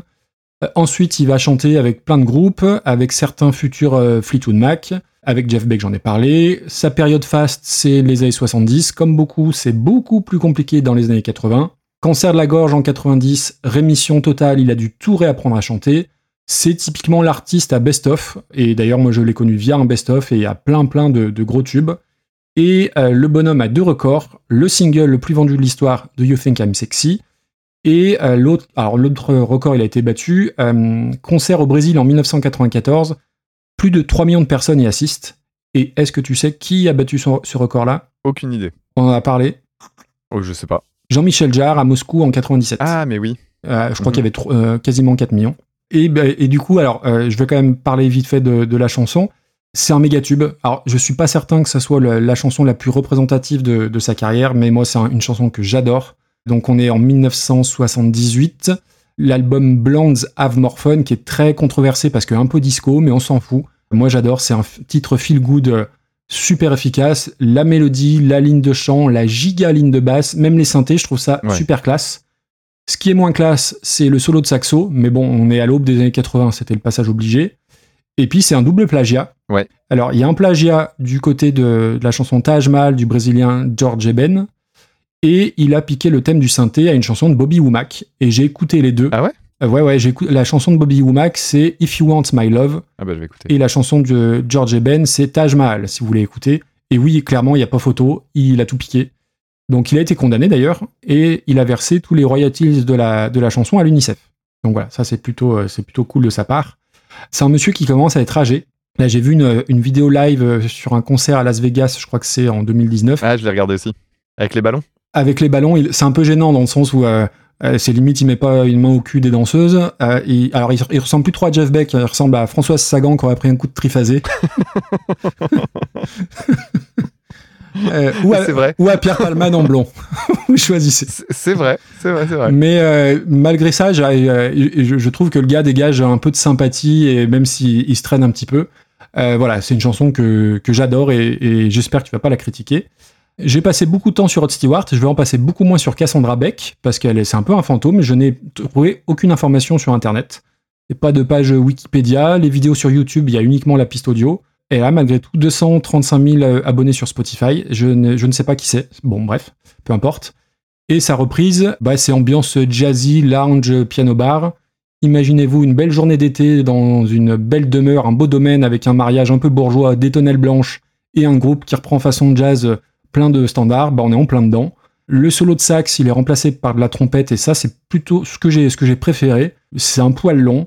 Et le problème de ce genre de, de chansons qu'on a déjà eu hein, par le passé dans, l'émission, t'en as entendu une, je pense que tu les as toutes entendues. Et euh, c'est sympa, mais ça fait, ça fait pas le café pour le coup. Ça a été assez pénible à, à réécouter euh, pour l'émission. Et je pense que tu vas être d'accord avec moi. Me trompe-je? Eh ben, surprise Alors, euh, pour ce qui est de Rod Stewart, moi j'avais toujours vu comme un, un mec qui venait euh, du hard FM, mais en fait, euh, Ah non. bah non, Mm. c'est plutôt pop rock en fait. que ça, et- Oui, voilà, c'est ça. Mais je sais pas, c'est sans doute le look aussi, euh, et puis le, le- le nom que j'entendais et que j'affiliais à cette, euh, cette, cette génération-là, alors que pas du tout. Euh, le deuxième point que j'avais, c'est j'avais j'avais comme référence à un épisode de South Park en 99, je crois. Donc c'est tout début de South Park où il se foutait de sa gueule, où il arrivait sur un fauteuil roulant et en gros il faisait et c'est tout. et après il disait qu'il avait chié dans son froc. Ça. Voilà, c'est tout ça. Alors que j'ai regardé à l'époque, il avait 56 ans Ah ouais, putain, ils sont durs les et mecs. maintenant il a et maintenant il a bah, il a pas loin de 80 piges Ah et ouais, euh, ouais. comme tu disais, il fait encore des concerts à Las Vegas. Alors oui, C'est vrai que c'est c'est un petit peu moins bon pied bon oeil, mais pour un mec de 76 ans, je trouve qu'il a encore euh, la, la stature qu'il faut. Et surtout, euh, bah, moi, ce qui m'a impressionné, c'est qu'il chante encore euh, vraiment pas mal, en Ouais, fait. ouais, ça passe. hein. Donc, les chansons que je connaissais de lui, il y avait euh, Sailing et Baby Jane. Ouais. Euh, je les avais complètement oubliés. En fait, je savais pas que c'était lui, je crois. Même cette chanson-là, Do You Think I'm Sexy, j'aurais jamais deviné que c'était Rod Stewart. Ah ouais? Ouais, ouais, complètement. Par- pourtant, la chanson, évidemment que je la connaissais. C'est une chanson que j'adore, vraiment, vraiment, vraiment. Et euh, je reviens sur le plagiat dont tu parlais. Alors, j'ignorais pour Womack et j'ai écouté là rapidement, je l'ai mis en fond. Waouh! Ah oui, c'est exactement Ah la même donc tu m'écoutes pas du tout. Mais si, si, si, bien sûr, je t'ai écouté, mais c'est pas la question. C'est parce que je suis. Attends, je suis capable d'entendre trois notes de violon quand même. ok. Bah, t'as je- vu, il y a pas photo, on est d'accord. Ah mais c'est exactement la même et ça me déçoit un peu en fait parce que j'avais vu que euh, y avait eu le procès avec euh, le morceau Taj Mahal et je me disais ouais mais bon dans Taj Mahal c'est euh, c'est la ligne de chant euh, c'est le c'est le attends qu'est-ce qu'il reprend de ta ta ta ta ta Oui, c'est ça. ta ta ta ta, ouais. et, et je trouve que c'est pas le plus génial de la chanson. Je trouve Oui. justement que ce que je préfère c'est la ligne de synthé. Et là je me rends compte que non que celle-là aussi elle a été piquée. Donc c'est un peu décevant. Mais lui il se défendait en disant que c'était du plagiat inconscient en parlant notamment de Taj Mahal en mode oui je l'avais entendu il y a longtemps Mhm. et puis alors après le plagiat inconscient ça existe hein, donc euh, voilà faut, faut voir. Et puis bon il a pas réagi comme un con effectivement. Il a, il a fait euh, ce qu'il avait à faire. Et il a redonné le blé euh, voilà c'est tout euh, dont acte surtout que la chanson elle est vraiment très bien. Donc des fois même le plagiat bah, c'est pas que ça se justifie mais à certains moments tu fais des morceaux plus grands et c'est finalement pas si mal parce que en attendant Taj Mahal je pense qu'elle est surtout connue parce qu'elle elle a été euh, mise en avant par euh, Do You Think I'm Sexy? Je peux me tromper mais Oui, en oui, termes oui, de tout à notoriété fait. euh, Tout à fait. alors, ce qui m'a frappé surtout, c'est que je me disais, mais je, je me suis dit, mais euh, Rod Stewart, alors du coup, il faisait quoi comme type de musique? Et en fait, en lisant des, des interviews, des témoignages de l'époque, en fait, ces musiciens disaient qu'en gros, ils voulaient coller à ce qui marchait.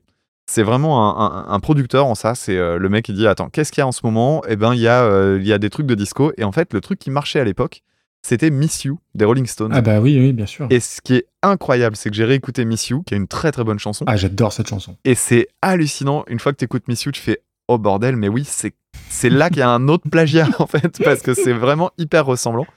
Et euh, voilà, moi j'adore le refrain de Do You Think I'm Sexy. Je pourrais le boucler. Je suis un petit peu plus sceptique, effectivement. Alors j'aime un peu moins les couplets, mais ça passe en attendant les refrains, on va dire. Et puis euh, le, le passage du milieu, le chiant.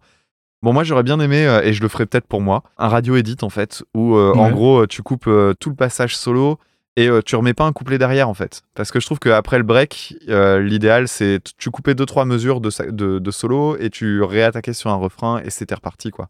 Ça c'est vraiment ce qui me ferait, euh, qui rendrait le truc plus actuel peut-être. Mais c'est une très très bonne chanson. Et je trouve qu'elle, et pour une chanson de 75, purée, ça a pas vieilli quoi. 78. 78. 60, pardon, 78. Ouais, après, à 3 ans près, on est, Mm. on est, on est quand même très très loin de tout ça. Pour Cassandra Beck, bah pareil, je comptais sur toi pour trouver plus Ah bah de non, trucs non, que moi, j'ai- mais non, rien. j'ai- Écoute, on a l'impression presque, ouais, j'ai presque l'impression que c'est une nana qui n'existe pas et que c'est un alias pour euh, de la musique libre de droit. Parce que, euh, bah voilà, euh, c'est tiré d'un EP de 2014 euh, sur lequel il y a d'autres reprises, Oui. alors notamment Material Girl et Jump. Les deux sont pas ouf. Non. Et euh, le morceau qu'on a écouté, ben oui, jazz lounge ronflant, mais très transparent. Alors moi, je suis très client hein, de la, du, du jazz lounge quand c'est bien fait. Là, c'est pas Non, le cas. peu, oui. Là, clairement, c'est pas le cas. Ça n'a aucune personnalité. Le début, on- moi, je me souviens du, du thème de piano du début. Et en fait, je m'en souviens parce que je l'aime pas et qui reste bloqué dans ma tête et ça m'agace. Par contre, tout le reste, après, je l'oublie. Voilà, en fait, elle garde la rythmique du refrain, mais pas vraiment la mélodie. Ça se reconnaît quand on a le titre en tête, mais on pourrait quasiment passer à côté. Le solo de trompette, il est cool, mais vraiment, c'est une chanson. euh, ouais, c'est ça, je trouve que ça fait euh, banque de son, en Je fait. suis d'accord. Je sais pas pourquoi elle a été faite cette chanson, mais je trouve que c'est vraiment fait pour, euh, bah, pour être mis dans des magasins, pour euh, mettre en fond dans un truc à pas cher. Mais ça a pas plus de personnalité que ça. Elle chante bien, Oui, oui, bien mais sûr. après, oui, euh, elle chante bien comme euh, 8 millions de personnes chantent bien, quoi. C'est ça. Et ben voilà, ça c'est fait. Allez, bim. Euh, où est-ce qu'on va mettre ça? Alors attends, truc euh, un peu euh, un peu plat, un peu un peu fade. Mais j'étais très content de réécouter euh, Do You Think I'm Sexy? Oui, euh, complètement d'accord. Et puis j'ai l'impression qu'on parle peu finalement de Rod Stewart. J'espère qu'il va pas mourir dans les prochains prochains jours, Bichette. Écoute, moi je te mettrais ça. Faut que je fasse le montage très vite alors. euh, oh là là, ça va bas, hein Euh, ouais, ça va bas. Je suis en train de regarder ceux dont je me souviens pas trop parce que je pense que celle-là, c'est son destin. Tu vois, je me souviens pas de You Don't Own Me, par exemple, en 225. Hmm, Ouais. Hmm. Après, là, c'est les chansons qui se font punir. euh. Bah, je préfère écouter Sex Bomb. Donc, pour moi, la limite Oui, haute, c'est aussi. euh, 209. hein. Oui, oui. Et je préfère, et je préfère Hera, Héroïac. Ouh là là, ouh là là, comme tu y vas. Bon, ouais, au moins il a porté quelque chose. Bon. Écoute, on va pas se battre. On Euh, sépare va- les deux métalleux, non? Très très bien, bonne idée. Donc euh, on sera entre Ameno par Héroïac et Désenchanté par Misanthrope. Donc ça nous fait une 213e place. Voyons, ça vole pas bien haut hein, ce soir. Non. Trouve pas que c'est mieux quand on choisit nous les, les morceaux Bah vas-y, vas-y, faisons ça. Non, non, mais quand on a fait nos le- demi, nos demi-épisodes où c'est nous qui avons choisi. Ah oui Eh bien, changeons d'ambiance. Après cette chanson euh, sexy sexy, on va aller écouter une chanson de Michel Berger parue en 1973, reprise en 99 par euh, Véronique Sanson. Le titre, c'est Pour me comprendre. Pour me comprendre, il faudrait savoir le décor de mon enfance. Le souffle de mon frère qui dort, la résonance de mes premiers accords. Pour me comprendre, il faudrait connaître mes nuits mes rêves d'amour Et puis les longues insomnies Quand vient le jour La peur d'affronter la vie y a peut-être quelque part Un bonheur dont j'aurais eu ma part Dommage, dommage J'aimais tant certains paysages.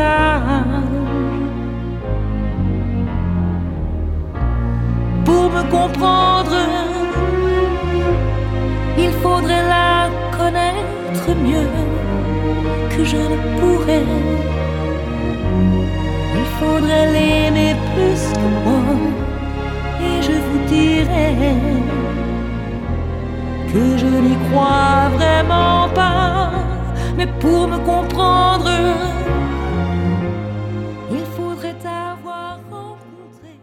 Pour me comprendre, Michel Berger, donc qui fait partie des euh, plus grands compositeurs français, en tout cas ceux qui ont le plus de personnalité, euh, je trouve. Je le mettrai un peu dans le même sac que euh, Balavoine, Scheller et euh, un autre dont on risque de parler tout à l'heure, enfin dont on va parler tout à l'heure.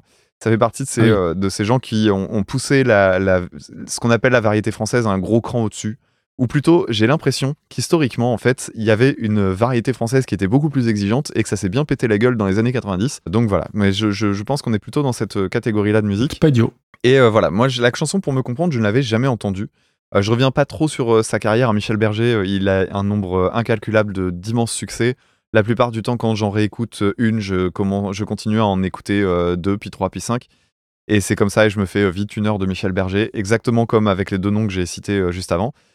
Donc voilà, moi, c'est une chanson qui m'a beaucoup euh, plu parce que euh, j'ai trouvé qu'elle était hyper bien construite en termes d'arrangement. J'étais sur le cul, en fait. La première fois que je l'ai écoutée, je me suis... bon, j'ai pris un peu l'ambiance dans la, dans, la- dans la gueule. Et puis après, je me suis dit, bon, on va écouter euh, la musique maintenant. Et en fait, j'étais, j'étais vraiment bluffé par euh, la, la rigueur dans la construction. Et euh, je, je trouvais que ça ressemblait plus à du rock progressif qu'autre chose, en fait, techniquement. Il y a quasiment pas une seule partie qui soit reprise à l'identique. Ça commence par le piano, donc tu as l'exposition du thème, euh, petite descente chromatique. euh, dedans, tu te rends compte qu'il y a des changements de tonalité un peu partout. Le mec, il, il a une suite d'accords qui est euh, complexe, qui va dans plein de, différents, dans, dans plein de directions différentes. C'est ce que je connaissais déjà d'autres morceaux de Berger, hein, donc j'étais content de retrouver ça. Et puis tu te dis, bon, c'est déjà pas mal. Et derrière, il y a des chœurs. Il y a euh, la fin en pizzicato avec tous ces violons là qui se. Donc le, le pizzicato quand on joue en tirant les cordes avec les doigts. Oh, je l'avais dans mes notes, pizzicato. Oh mince Ah, c'est vrai, non, je suis content, je suis fier. Ouais, bravo. Et euh, il y a un truc qui m'a un peu surpris, c'est le rôle de la batterie qui euh, joue d'une manière assez atypique en fait, parce que euh, tu vois, nous on pourrait se dire, bah voilà, je veux faire de la batterie, je vais taper sur mes charlets tous les, toutes les croches ou tous les temps, et puis derrière un petit punchak ou quelque chose comme ça. Et en fait, elle fait ça à certains moments bien précis, mais la plupart du temps, c'est du jeu uniquement sur les tomes. C'est assez bizarre, je trouve que ça fait de l'habillage comme tu utiliserais des timbales dans un orchestre symphonique en fait, plus que comme une batterie en fait. Ça m'a surpris. Et j'ai trouvé ça assez bien en fait parce que ça a attiré mon attention. Puis après, j'ai réécouté un autre truc. Dans la... Enfin bref, j'ai écouté une bonne dizaine de fois et à chaque fois, euh, j'avais mes oreilles qui partaient dans une direction ou dans une autre. C'était chouette. Et puis euh, j'ai regardé les paroles, bah, elles, sont, elles sont très très jolies en fait. Et euh, Ah je oui. connaissais pas la chanson et ça m'a donné envie d'aller écouter les moins connues. Donc euh, si vous avez des chansons à nous recommander qui sont moins célèbres que les autres, encore que parce que celle-ci est sans doute quand même à, a quand même son petit niveau de Elle notoriété. est connue, c'est nous qui la connaissions pas en fait. Ouais, voilà, c'est ça. Peut-être parce qu'elle est moins diffusée que d'autres, mais c'est le nom d'un best-of, je crois, donc pour dire. Alors après, on en arrive à Véronique Sanson. Alors Véronique Sanson, euh, sur le coup, je me disais, mais, mais il me semblait qu'elle était en couple avec euh, Michel Berger. C'est le moment carnet rose. hein. Ah oui, ah bah et oui, en oh, fait, euh, ben oui, ça a été le cas. Et je- je- après, je me suis mélangé. Je me suis dit, mais non, c'était France Gall. Et puis, non, mais, mais- mais Mhm. si, elle a été en couple avec lui. Alors, en fait, au tout départ, Berger était son directeur artistique. C'est lui qui l'a lancé dans les années 70. Et ce qu'il y a de marrant, c'est que un de ses plus grands succès de, à Véronique Sanson, c'est Chanson pour une drôle de vie. Et j'étais convaincu que cette chanson était écrite par Michel Berger, alors que pas du tout. Elle est composée et écrite par Véronique Sanson. Et quand tu écoutes, tu te dis, mais bordel, ils étaient faits pour s'entendre artistiquement Ouais. mm. parce que c'est hyper Mm. proche. Et même en termes de voix, c'est un truc qui me frappe, c'est que dans la reprise, ça s'entend très fort, mais ils ont un timbre de voix qui est extrêmement euh, proche, voire similaire. Et même leur façon d'utiliser les trémolos, qui sont très prononcés l'un comme l'autre, je trouve que c'est quasiment mimétique à certains endroits. Alors ça, c'est déjà pour la reprise, mais faut quand même que je cite le fait d'armes. On a, pas- on a cité beaucoup de gens de droite. Il en manque un, Maxime. Tu, tu l'as noté, le dernier gens de droite qu'on n'avait pas noté? Euh, attends, non, je, non, je vois pas de à quoi tu fais allusion. Il nous manque Jean-François Copé. Mais oui, Monsieur Pain au chocolat. Oui, mais pourquoi, pourquoi Jean-François Copé? Qu'est-ce qu'il y a à foutre là? Tu le sais ou pas? Bah vas-y, explique-nous. Eh ben, Jean-François Copé, il est monté sur scène avec, avec Véronique Sanson. Eh oui. Mais oui, oui, ça me parle maintenant. Alors, Jean-François Copé, il est fan de jazz. Il est fan de Véronique Sanson. Et son père a joué dans Plus belle la vie. Ah ouais? Je sais, je sais pas. Oui. Je sais pas. si, si. Euh, ok, merci. Euh, ça, je sais pas quoi en faire. Euh, Jean-François Copé a donc, euh, je crois que c'était un concert qui avait lieu dans la ville de Meaux ou quelque chose comme ça, et donc c'était Véronique Sanson, et il est fan de Véronique Sanson, et il a insisté pour monter sur scène et faire une chanson avec elle ou un, un petit passage et ça. Et il a hurlé, scandé, faites du bruit. Oh, excellent, excellent. bon bref, Euh, non non, il a, c'est Véronique Sanson qui a qui a commencé à s'aborder le truc en chantant. Il faut absolument que je pète, il faut absolument que je chie. En disant, il Ah, mais c'est pas une- absolument que je c'est- c'est- pète. C'est pour de vrai ça? Bien moi, j'ai- été persuadé que c'était un montage ce, Ah, c'est truc-là. pas du tout un montage. Ah merde, d'accord. Et il est complètement euh, liquéfié. Ah, bah il se décompose à côté d'elle. Il a visiblement très mal vécu l'expérience et je peux comprendre. Oui. Mais voilà, ça c'était l'anecdote et Ah c'est bah, très bien parce que toi qui as de la mémoire, du coup, je peux dire tu n'as pas écouté mon épisode avec Giga Music puisqu'on en avait parlé. Ah bah je m'en souviens pas, je l'ai écouté, hein, mais... C'est- une honte, monsieur le. Ah mais j'étais persuadé que c'était un montage cette Ah. histoire de... Parce qu'elle elle est facile à imiter, euh, Véronique Sanson, donc du coup j'ai été persuadé que... Ok, On attend ton imitation dans quelques minutes. ouais, non, non, je suis pas très... Moi c'est les accents, toi c'est les imitations, moi c'est les accents. Oui, c'est vrai, c'est vrai. Il faut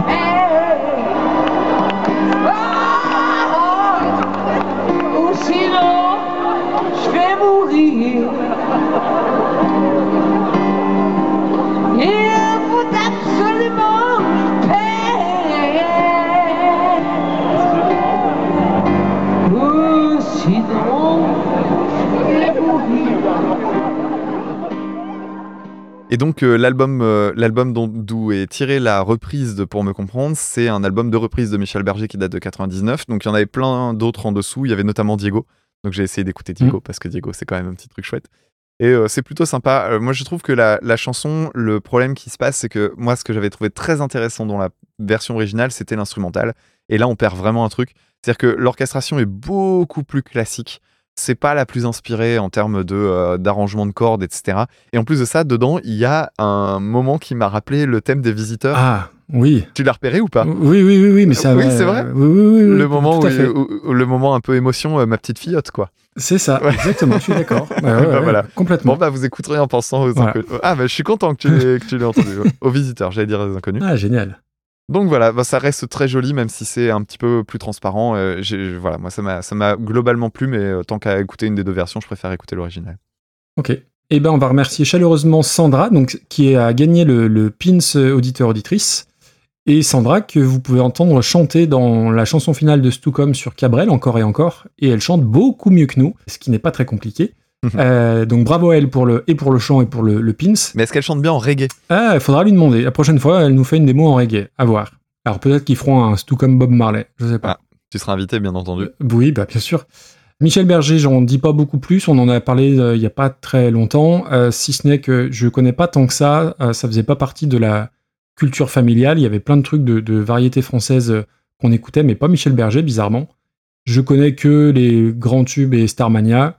Et a- après, j'ai quand même l'impression que c'est un type qu'on cite encore beaucoup comme influence, comme inspiration. Autant il y a des chanteurs qu'on oublie, tu vois, des, des Reggiani, des Gilbert Bécaud, j'ai l'impression qu'on n'entend plus du tout parler. Autant Michel Berger, même s'il est mort depuis euh, quasiment 30 ans, euh, j'ai l'impression qu'il est toujours très là finalement. Comme Balavoine. Je sais pas, si- euh, ouais, je sais pas si c'est une vue de l'esprit, mais j'ai j'ai vraiment cette sensation-là. Et ce qui est très bizarre, c'est que il- sur Spotify, il a que 600 000 abonnés, ce que je trouve pas incroyable pour un artiste de, de sa trempe. Ouais, mais c'est parce qu'il sort plus rien. Ah oui, mais quel feignasse aussi.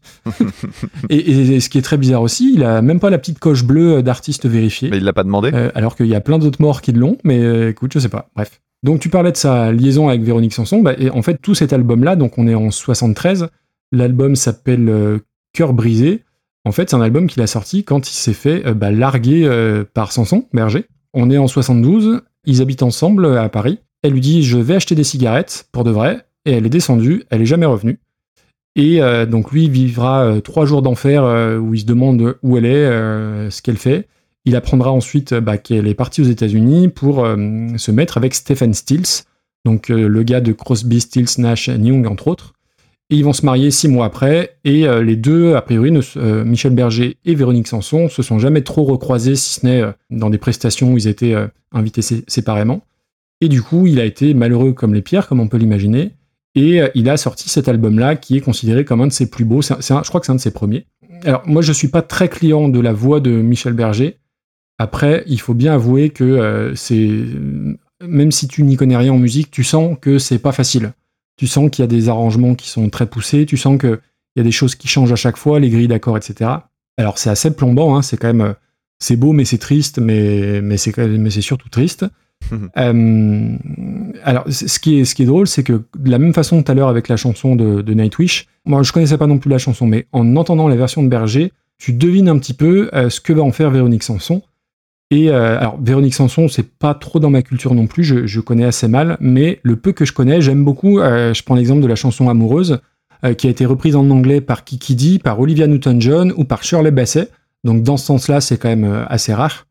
Et surtout, dans ce que j'ai pu lire, elle est une des rares chanteuses à avoir composé, écrit et interprété ses propres chansons durant pas loin de 60 ans. Donc ça, c'est quand même Ouais. plutôt pas mal. Mais je connais pas assez, donc ça fait partie de... de- je l'ai mis sur la liste des trucs qu'il faut que, que j'approfondisse un peu, parce que je connais que le best-of, et j'imagine que comme beaucoup, il y a des choses bien mieux en dehors des best-of. Alors, je suis beaucoup plus sensible à sa voix qu'à celle de Michel Berger, même si oui, elle a un... Alors toi, t'as appelé euh, les, les trémolos, c'est un... Ouais, euh, moi j'appelle presque ça un toc, encore que sur cette chanson-là, ça soit pas trop gênant, je trouve. C'est très très beau. Euh, je, je trouve qu'elle est quand même très fidèle à, à l'original. C'est encore plus gloomy que la version de Berger. Je trouve que c'est un côté plus plombant. J'ai écouté deux fois de suite euh, l'original, j'ai écouté deux fois de suite la version de Sanson. euh, J'ai eu envie de prendre deux tubes de laxatif et en mettant l'adagio d'Albinoni derrière. Mais euh, ce qui est terrible, c'est que c'est vraiment plombant, mais t'as envie de la réécouter. Il y a un espèce de, de truc un peu, un, peu malsain. Ça fait partie des trucs que j'ai envie de réécouter, même si je sais que c'est triste au possible et les paroles sont très belles. Alors, c'est pas une reprise qui est sensationnelle parce qu'elle s'éloigne pas forcément assez de, de, de l'original, mais encore une fois, ça fait partie des moments que, où je suis content de faire ce podcast parce que c'est des choses vers lesquelles je ne serais jamais allé volontairement. Et j'ai pris une petite euh, une claque, je sais pas, mais un, un petit moment de spleen, euh, pas désagréable bizarrement. Ok. Et comment va ta moquette? Monsieur à la ref, bravo. Euh, la moquette va bien, pardon. Alors, et du coup, ouais, pour classer ça, j'en sais rien, mon pauvre. Bah ouais. C'est là qu'on arrive au moment où tu. À un moment, on classe des reprises et on classe pas des chansons. C'est pas super version d'origine battle. Tout à l'heure, on avait classé une reprise en disant euh, oui, c'est la première, c'était quoi? Ah bah non, Florence of the Machine, qui, qu'on avait mise en 109e, mais euh, qui a- il y avait un travail de, de refonte. quoi. Ouais, alors que là, pas forcément. Et Et d'un autre côté, j'ai plus envie de réécouter Véronique euh, Sanson que. Enfin, ouais. écoute, on va trouver un petit, un petit compromis. Alors, on peut pas mettre ça dans le top 100 quand même. Helter Skelter d'Aerosmith, Alors, enfin, par Aerosmith, on est en 112e place. On est dans ces eaux-là, hein.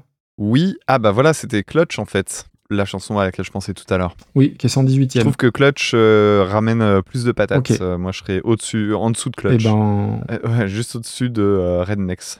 ouais, très bien. Parfait. Oui, parce que rappelons-le, Cotton Eye Joe est 124e. Et Didi est super, 63e. Tout va bien. Si vous nous découvrez maintenant, euh, vous avez pas mal d'épisodes à rattraper pour comprendre la logique. Ça pique. Putain. Et on va poursuivre maintenant en changeant d'ambiance. hein. On a besoin de- d'un petit peu plus de joie de vivre. Un truc récent, c'est cool. Ouais, en plus, on va écouter une chanson de Pierre Perret de 1976 qui s'appelle Vaisselle cassée, reprise en 2003 par Zut. Puis de plus en plus, jusqu'à ce qu'il n'y en ait plus. La pile sur la tête, on enlève la main, puis on lève un pied en chantant ce refrain. Cristal brisé, c'est la fessée. Cristal foutu, papa cucu. Cristal brisé, c'est la fessée. Cristal foutu, papa cucu. Savez-vous casser la vaisselle à maman? Voilà, voilà comment on s'y prend. Pour la deuxième fois, papa s'est fâché. C'est vrai que la vaisselle, c'est pas bon marché. Prenez dans l'armoire un bocal de poire, puis un vase de chien. Un vase de gien. Puis un vase de chien, s'il reste plus rien, la pile sur la tête, écartez vos mains,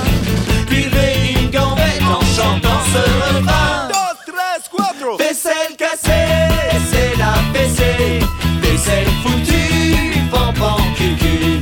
Vaisselle cassée, c'est la fessée, vaisselle foutue, pampan cucu. Vaisselle cassée, c'est la fessée. Vaisselle foutue, pampan cucu. Vaisselle cassée, c'est la fessée. Vaisselle foutue, pampan cucu. Vaisselle cassée, cucu. Eh bien, on va remercier Michidar, donc le reggae man dont on a parlé du- au début de l'épisode. Euh, donc Pierre Perret. Donc c'est un vieux monsieur, faut pas en dire du mal, sinon on va le, le guigner, il va décéder dans les, dans les jours qui arrivent et on ne lui souhaite pas. On a déjà tué Régine, Arnaud et, et, et je sais plus qui d'autre. Pierre Perret, comme tout le monde, enfin comme tout le monde, comme les gens de mon âge, je connais 4-5 chansons, Les Jolies Colonies, euh, Lily, le Zizi bien évidemment. J'entends bien hein, le côté euh, gouailleur qui invente des expressions, euh, qui a, comment dire, bâti toute sa discographie là-dessus. Il a sorti une chanson, alors euh, je sais pas si tu l'as, j'espère que tu l'as écouté, pendant le confinement. Oui, oui, je l'ai réécouté pour l'occasion. Les, les confinis, voilà. C'est ça. Euh, c'est meilleur que Corona Song, mais euh, De peu. c'est pas pour tomber dans le, le jeunisme, mais euh, 85 piges, faut, faut arrêter de, de, de, de faire des chansons, monsieur, faut pas, faut pas rester là. Après, il, y, a eu, il y a eu des jolis titres, hein, les jolies colonies de vacances, c'est un, chouette morceau, euh, interdit par Yvonne de Gaulle en 66, le sachiez-tu. Oh. Il a sorti je sais pas combien d'albums, des dictionnaires, des livres des cuisines, il a une quarantaine d'écoles à son nom, et il y a même un album hommage qui a été fait par les ogres de Barbac. Voilà, voilà, tout mène aux ogres de Barbac. Mhm. Sa chanson Vaisselle cassée que je ne connaissais pas, on est entre la comptine et la chanson euh, un peu de cirque, on va dire ça comme ça.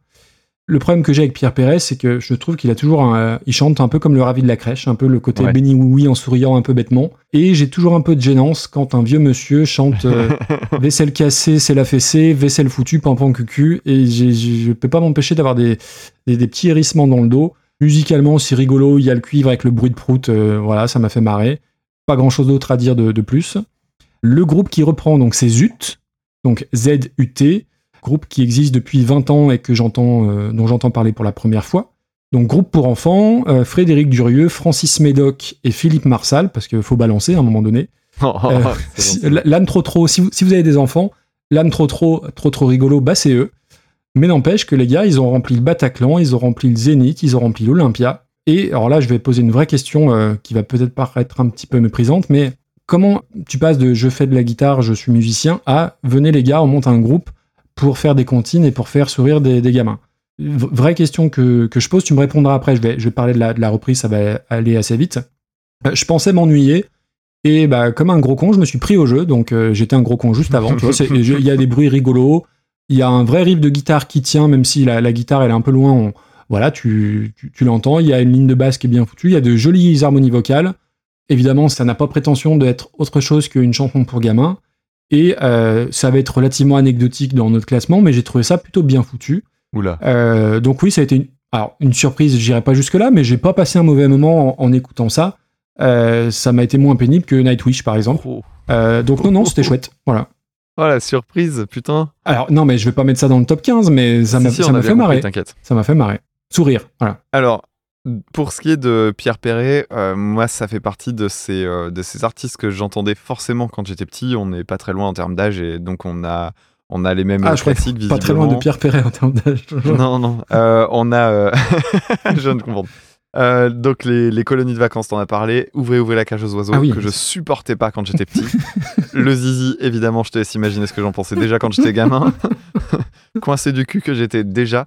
Ensuite, Tonton Cristobal, euh, Ah oui. pareil. Alors, Tonton Cristobal, ce qui est rigolo, c'est que j'aimais bien la mélodie. Et euh, en fait, je me rends compte que je comprenais pas du tout ce qu'il disait. Parce que Je m'en souviens pas. la vache, tonton Cristobal, bah, tonton Christo- bah écoute, va, va regarder les paroles rapidement pendant que je parle. De toute façon, ça t'intéressera pas, mais euh, ça vaut le coup.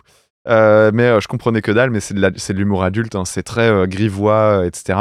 En fait, c'est marrant parce que c'est un peu comme Brassens, il a un côté à la fois grivois, polisson, dirait-on, Polisson, ouais. et en même temps, il a un côté très éducation nationale compatible. C'est bah, comme tu disais, il y a des écoles à son nom, quoi. Alors, la chanson La vaisselle, moi je la connaissais pas, et c'est la chanson pour enfants à 500%, c'est cette partie-là de sa carrière. Bon, elle est plutôt bien foutue niveau instru. hein. Il y a effectivement, tu parlais du côté cirque, le piano bastringue, Ah oui, bien retrouve sûr, une, fois de, fameux. une fois de plus. En plus, la mélodie derrière, elle fait un peu musique baroque et tout ça. Techniquement, c'est vraiment bien fait. Il y, a, il y a un truc que je trouvais rigolo, c'est que euh, on sent que les- la musique essaie de suivre les paroles. C'est-à-dire que tu as un moment, tu as, des notes en trémolo euh, qui sont jouées euh, sur un xylophone. C'est le moment où euh, c'est la pile de vaisselle, et puis il dit euh, allez hop, euh, la pile de vaisselle, puis on en remet une pile, on en remet une pile. Tu vois, tu as un côté genre oh, est-ce que ça va tomber qui arrive dans la musique, tu vois. Et, et je trouve ça bien fait. Et, il y a, bon, après, moi, j'aime pas trop le trombone poète-poète euh, et, et la voix qui sourit. Je suis un peu comme toi, ça me gêne un peu. En, en gros, c'est une chanson pour enfants, mais ça accuse son âge. C'est-à-dire que pour moi, c'est une chanson pour enfants, d'accord, mais pour enfants de prof. Oui, oui. J'ai- j'ai- la camif, tout ça. vois, la, ouais. ouais, ouais, la camif et les, les morceaux en, de cuir sur les, Les coudes, tweeds, euh, oui. tout ça. Alors zut, comme toi, inconnu au bataillon, mais l'âne trop trop, évidemment, euh, j'étais très surpris parce que sur le coup, je me suis dit, bah, ils l'ont reprise, mais non, c'est eux qui l'ont composée, donc euh, ok, cool. J'espère qu'ils ont bien négocié leur contrat parce que vu comment ça pourrit la tête de tout le monde, bah, j'espère qu'ils ont qu'ils récupèrent des royalties à chaque fois que tu l'as dans la tête. Et mon copain Ronan à l'école, euh, quand je lui ai dit zut, direct, il m'a dit, ah mais oui, je connais très bien zut. Ah ouais. Et en fait, il, il connaissait ça depuis des années parce que c'était de la musique qui- où il, il allait les voir plusieurs fois en concert avec ses filles. Donc euh, bon, bah, voilà, c'est le monde de la musique, des, des trucs pour enfants. Et il est prof. Ah bah voilà. Donc, ah, ah. Euh, bon, alors moi, j'ai quand même, j'étais intrigué parce que dans la musique pour enfants actuelle, il y a quand même un, un énorme blockbuster, un mec qui, euh, qui défonce tout le monde et faut réussir à s'aligner quand même, c'est Aldebert. C'est difficile aujourd'hui, il y a quand même une grosse, grosse concurrence avec ce mec-là qui réussit à faire de la chanson pour enfants qui les prend pas pour des cons, en faisant euh, du hard rock, etc., en faisant des trucs facétieux, bien faits, hyper bien produits. Et je me suis dit, bah, il faut que j'écoute d'autres trucs de Zut. Tu peux pas rester sur une reprise de Pierre Perret, il faut que je vois ce qu'ils font. Alors j'en ai écouté une qui, dont le titre me faisait sourire, c'était Grrr, pas content. Ah, je l'ai. Oui, oui, je l'ai écouté. Et, Ouais. et- et elle est vraiment super. Je veux dire, Ouais, ouais, c'est bon, fun. moi j'ai des CM1, CM2 à l'école, tu vois. Mais si j'avais des cycles 2, si j'avais des CP ou des CE1, clairement, je la fais en, je la fais en chorale direct. Mm. Euh, Je suis coupable aussi de, de la transmission de ces trucs-là auprès des gamins. Donc voilà, et puis il y avait une autre chanson qui s'appelle Fille ou bien garçon, qui est sur les assignations de genre, donc euh, qui, est- qui, qui est un sujet qui m'intéresse, surtout quand c'est traité dans la musique, c'est souvent fait de façon maladroite, et là c'était marrant.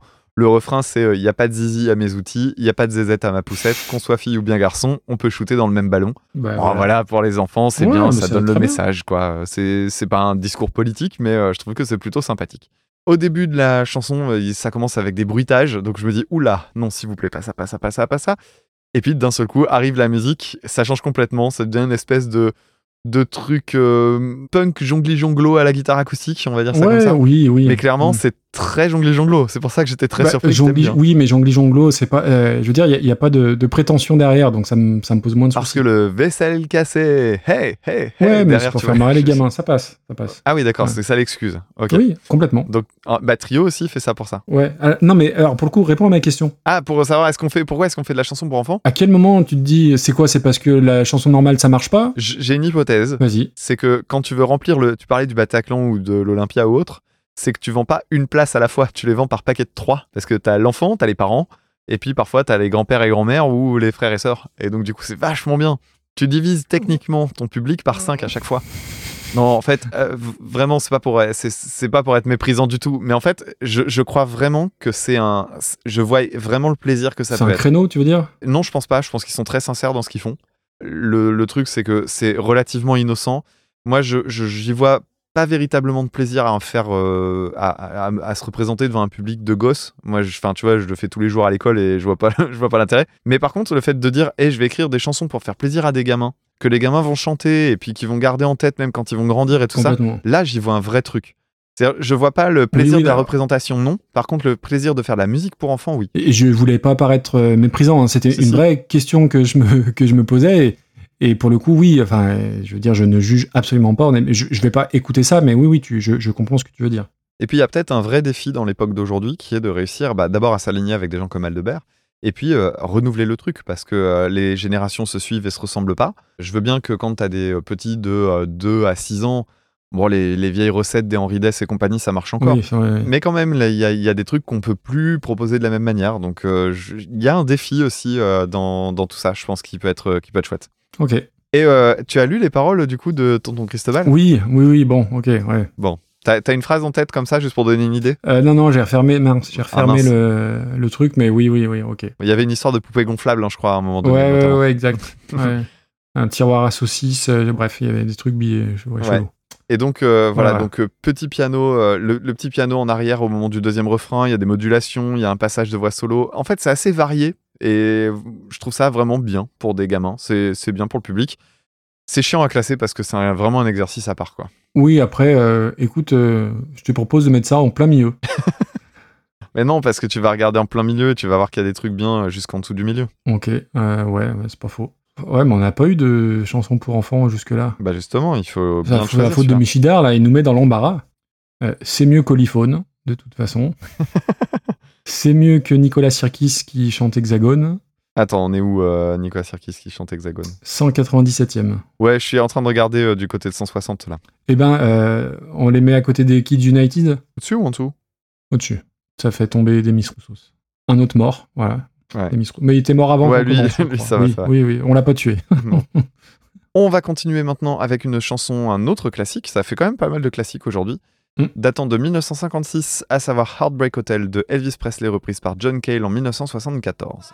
some room for broken-hearted lovers to cry there in the gloom. Be so, I'll make you so lonely, baby.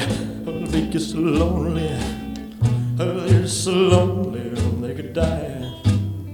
Now tears keep flowing, the desk clerk's dressed in black. Well, they've been so long on the street, they'll never, they'll never look back and think it's so, think you're so lonely, baby. Well, they're so lonely, well, they're so lonely, they could die. Well, if your baby leaves you, you've got a tale to tell. Well, just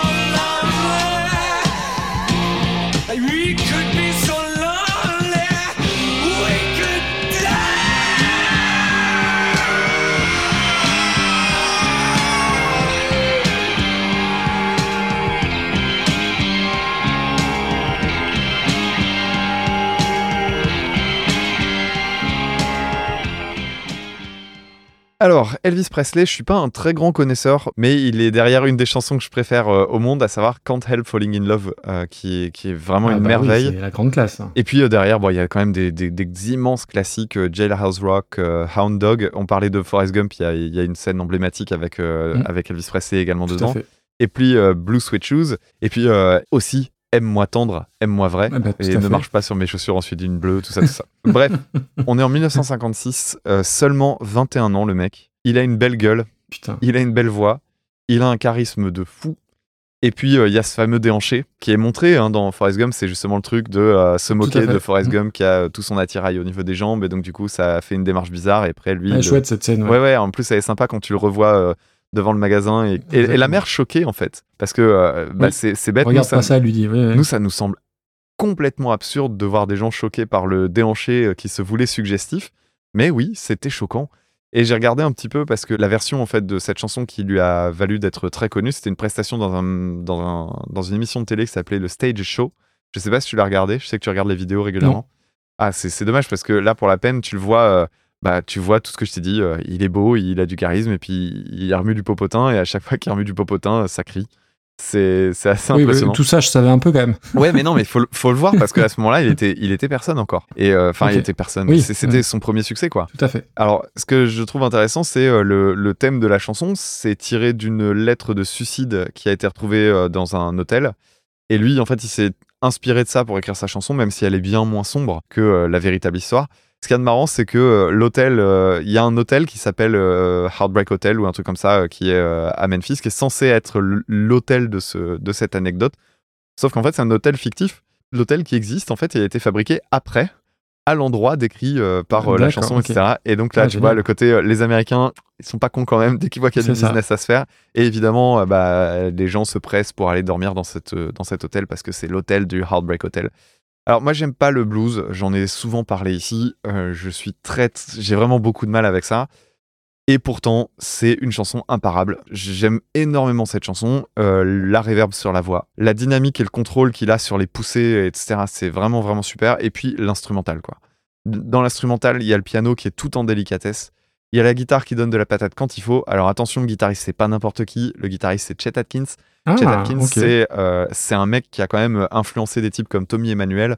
C'est un, c'est guitariste extraordinaire. Je vous invite à faire des petites recherches euh, sur, euh, sur YouTube. Vous allez tomber sur plein de trucs. Et le mec, il avait une, il avait une C'est façon pas de lui qui a inventé la, plus ou moins inventé la pédale wah-wah? Aucune idée. Et euh, voilà, moi, je- cette chanson-là, je la trouve très bien. Et ce qui est marrant, c'est que elle fait partie de ces chansons sur lesquelles je, je suis un peu passé. C'est-à-dire que si j'avais pas dû l'écouter pour Super Cover Battle, je l'aurais pas écouté de la bonne manière. C'est-à-dire que je la connaissais par cœur. Et pour autant, c'est la première fois que je l'écoutais en me disant Attends, concentre-toi sur ce qu'il y, a y a à dire sur cette chanson-là. Et c'est là qu'en fait, tout m'a sauté aux yeux.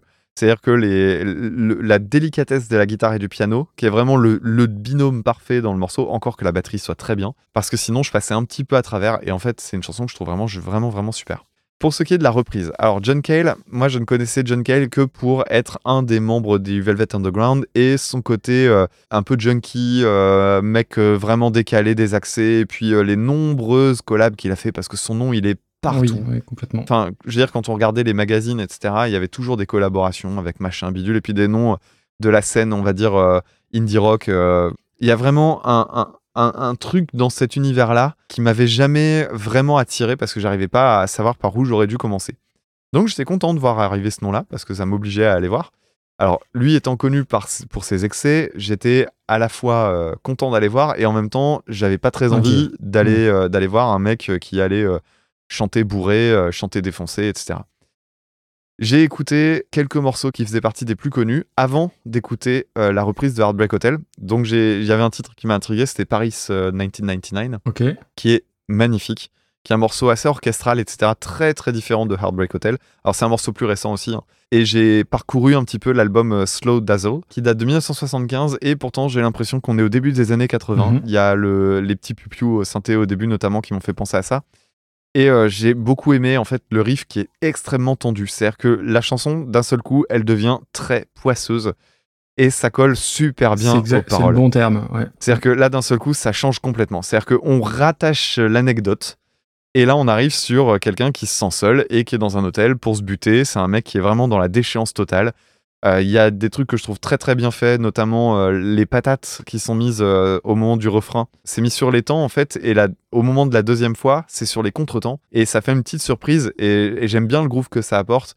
Et puis il y a, il y a des chœurs, il y a un cri à la fin Ah bah oui, oui. aussi oui. qui est, qui est incroyable. Il part dans les aigus. J'arrive pas à comprendre comment il a réussi à faire ce cri. C'est assez impressionnant. Alors j'ai regardé des prestations live parce que quand j'entends ça, je me dis euh, prouesse de studio, il en était où, etc. Alors il y a deux versions qui sont marquantes. Il y en a une qui date de 1984 au Rock Palace où c'est vraiment n'importe quoi. Il commence derrière un piano, il touche trois notes, puis après il se met à terre devant le piano, puis il baragouine un truc dans le micro. C'est lamentable. C'est le genre de truc, moi, tu me fais ça sur scène, je me casse, mais instantanément de la salle. C'est une escroquerie euh, pure et dure. C'est tout ce que je déteste dans les, les junkies sur scène, quoi. Par contre, bah, il y a une prestation qui date de 1981 que tu as peut-être vue. Non, j'ai pas eu le temps, j'avoue. Alors, je suis certain que ça va t'intéresser parce que la, la version de 1981, c'est sur un plateau télé et c'est avec Andy Summers à la guitare. Oh, très bien. Et euh, là, c'est quand même d'un autre tonneau. Alors, il finit quand même euh, allongé par terre, à faire un peu n'importe quoi.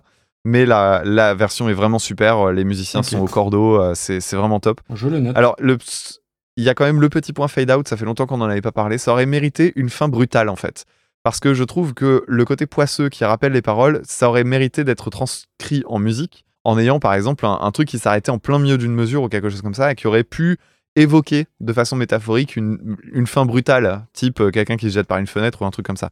C'est un peu pinaillé, mais je trouve que ça aurait eu du sens à cet endroit-là. Ok. Bon, dis donc, je t'attendais pas aussi euh, dithyrambique là-dessus. Ah oui, moi j'ai vraiment vraiment beaucoup aimé. Je crois que c'est la reprise que j'ai préférée euh, de la soirée. Euh, donc on va remercier Benjamin pour sa proposition et Benjamin qui a un podcast musical euh, qui s'appelle Graines de violence que, bah, que je vous conseille. C'est un, un truc que j'ai découvert il y a pas trop longtemps et je trouve ça vraiment génial. Et je, je vais en reparler mais un petit peu un petit peu plus tard. Donc Elvis, on est quand même le seul podcast où on parle d'abord de Didier Super avant Elvis Presley. Donc en termes de, de Galaxy Super Cover Battle, ça vous donne une idée. Elvis, oui, je connais comme tout le monde. je connais pas forcément tout en détail. Pour moi, c'est toute la, ouais, tout ce que tu as dit, la démesure, bah, sa beauté, son déhanché, les fans qui crient, euh, sa carrière qui, est une comète finalement, parce qu'il il est mort, euh, je crois qu'il est mort à 40, 42 ou 43 ans. Enfin, il est mort. il est sur une île déserte avec Kurt Cobain et Michael Jackson, hein, bien évidemment. Alors, c'est un interprète plus qu'un auteur, parce que je crois pas qu'il a écrit beaucoup de, de chansons. Je crois qu'il est, enfin, ce qui, ne, ce qui ne gâche rien. Hein, euh, chacun sa place, c'est pas un souci. Celle-ci, c'est lui qui l'a écrite? Euh, Je crois pas. Non, alors celle-ci, c'est Tommy Durden Ah ouais. et May Ah, mais oui. Boren Axton. Je l'avais Voilà. vu d'ailleurs, le mec il a pu vivre toute sa vie tranquillou avec ça. Ah bah, tu m'étonnes. Et ce que j'ai découvert, c'est qu'au départ, c'était surtout le cinéma, en fait, Elvis, au- au- Ouais. dans, dans les années 60, euh, et qui s'est relancé vraiment euh, à la fin des années 60 avec les fameux euh, concerts à Las Vegas. Et en 1973, il a donné le premier concert en Mondovision à Hawaï. Donc je pense que c'est des images que je vois. J'ai pas vu le concert, mais je, je, je situe à peu près. Et il a vendu entre 600 millions et 1 milliard de disques. Donc bon, déjà, la c'est un gros delta, entre 600 millions et 1 milliard. Mais c'est l'artiste solo le plus, le plus vendeur. Et il a fait son service militaire avec Billy Paul. Je sais Ah pas si tu savais. Non, par contre, je sais que le service militaire est important parce qu'il l'avait euh, médiatisé euh, pas mal et il avait fait des concerts pendant, ce, pendant son service. Un peu à la Johnny Hallyday. voilà, Elvis Presley et Johnny Hallyday euh, dans la même phrase. Ça, ça- Ah bah, Je- oui, ça fait plaisir, ça fait plaisir à Johnny en ça cas. ferait plaisir à Là Johnny. où il est. Euh, Johnny, star nationale euh, qui vivait selon. Attends, c'était quoi la phrase? Avec un train de Avec vie un train de vie de star international. Voilà. Heartbreak Hotel, donc c'est son premier numéro 1, t'en as parlé. C'est vraiment le blues classique, mais qui fonctionne. Euh, guitare, euh, contrebasse, batterie. Euh, C'est vraiment sa voix qui fait la différence, parce que la chanson, c'est un blues comme il en existe euh, 2 milliards. Mais on est en 56, faut quand même garder ça en tête. Donc oui, c'est un, vrai pur standard de, de- blues et de la musique, on va dire, intergénérationnelle, internationale et tout ce que vous voulez. Je serais curieux d'avoir la- l'avis des fans. Je suis sûr que c'est pas le morceau préféré ou le plus représentatif d'Elvis, mais en tout cas c'est son premier numéro 1, donc ça compte. J'en dis pas plus sur Elvis, euh, voilà, bon, pas, pas, pas besoin d'épiloguer. John Kell, comme toi, pour moi, c'était juste quelqu'un qui faisait partie du Velvet Underground, et je suis pas un gros client du Velvet. Et en fait, c'est totalement injuste parce qu'il a fait partie du groupe que seulement 3 ans, Mm. alors que le gars a sorti une trentaine d'albums solo depuis et il a fait 8 milliards de, de choses, mais je connaissais pas bien, c'est un nom que je voyais un peu partout. Et du coup, je vous invite à écouter l'épisode de, de, de Graines de violence sur John Kell, qui est passionnant et d'un point de vue musical, parce que voilà, il a, il a fait plein plein de choses, il a produit plein d'artistes, Il a joué avec Nick Drake, il a produit, euh, il a hum, joué avec Brian Eno, avec les Stooges, etc. Il serait un des pères du, du punk, même si j'ai l'impression, j'ai toujours l'impression qu'on dit ça de 27 On personnes différentes. voilà. ouais. C'est clair. Mais il a une histoire. Alors effectivement, il était complètement, euh, complètement allumé, bon, très dépendant aux, aux- aux drogues, médicaments, et- etc. Et alors, il le dit. Alors, je spoile pas, mais je dis juste un, un petit détail du, de- du podcast. Il était persuadé d'être épié et euh, sur écoute par la, par la CIA, mais vraiment, et à tel point qu'il le disait tellement que la CIA a fini par se méfier et l'a effectivement mis sur écoute. Donc voilà. Euh, je, vous Fallait inv- pas. je vous invite à écouter l'é- l'épisode. Ça dure euh, une grosse trentaine de minutes et euh, en plus il y a un peu de musique et tout. C'est voilà va- vachement bien. Du coup, c'est, je voulais écouter l'épisode pour pouvoir juger un peu plus objectivement la reprise que, que je connaissais pas. Alors, on n'est plus du tout dans la même ambiance euh, qu'Elvis Presley. hein. Là, il y a un gros son d'alarme en fond. euh, tu as utilisé le mot poisseux, c'est exactement ça. Alors, je suis pas client de sa voix, mais euh, j'ai été très agréablement surpris de, de la tournure que ça a pris cette affaire. Euh, vraiment une atmosphère euh, glam cracra euh, entre euh, Bowie, euh, le Rocky Horror Picture Show et Alice Cooper. C'est, Ouais, assez angoissant. Il y a des chœurs, des, des synthés euh, façon orgue qui viennent enfin emphaser le côté euh, très, très flippant. Et surtout, euh, ce que j'aime beaucoup, c'est le décalage entre une version originale d'un truc un peu lisse, bluesy, bien coiffé, relativement inoffensive, avec un truc très, ouais, très collant, très, très poisseux, très marqué fin 70, début 80. Le, le seul petit bémol que j'aurais dans l'impact, dans le, comment dire, dans l'optique de notre classement, c'est est-ce qu'on reconnaît assez la VO C'est une question que je pose en l'air comme ça, mais Ah. euh, pour, pour le Bonne coup, euh, ça fait partie des chansons que j'ai préférées et du coup, ça m'a donné envie d'aller euh, creuser un peu plus sur, sur John Kell. D'ailleurs, dans l'épisode, il donne deux trois conseils d'écoute.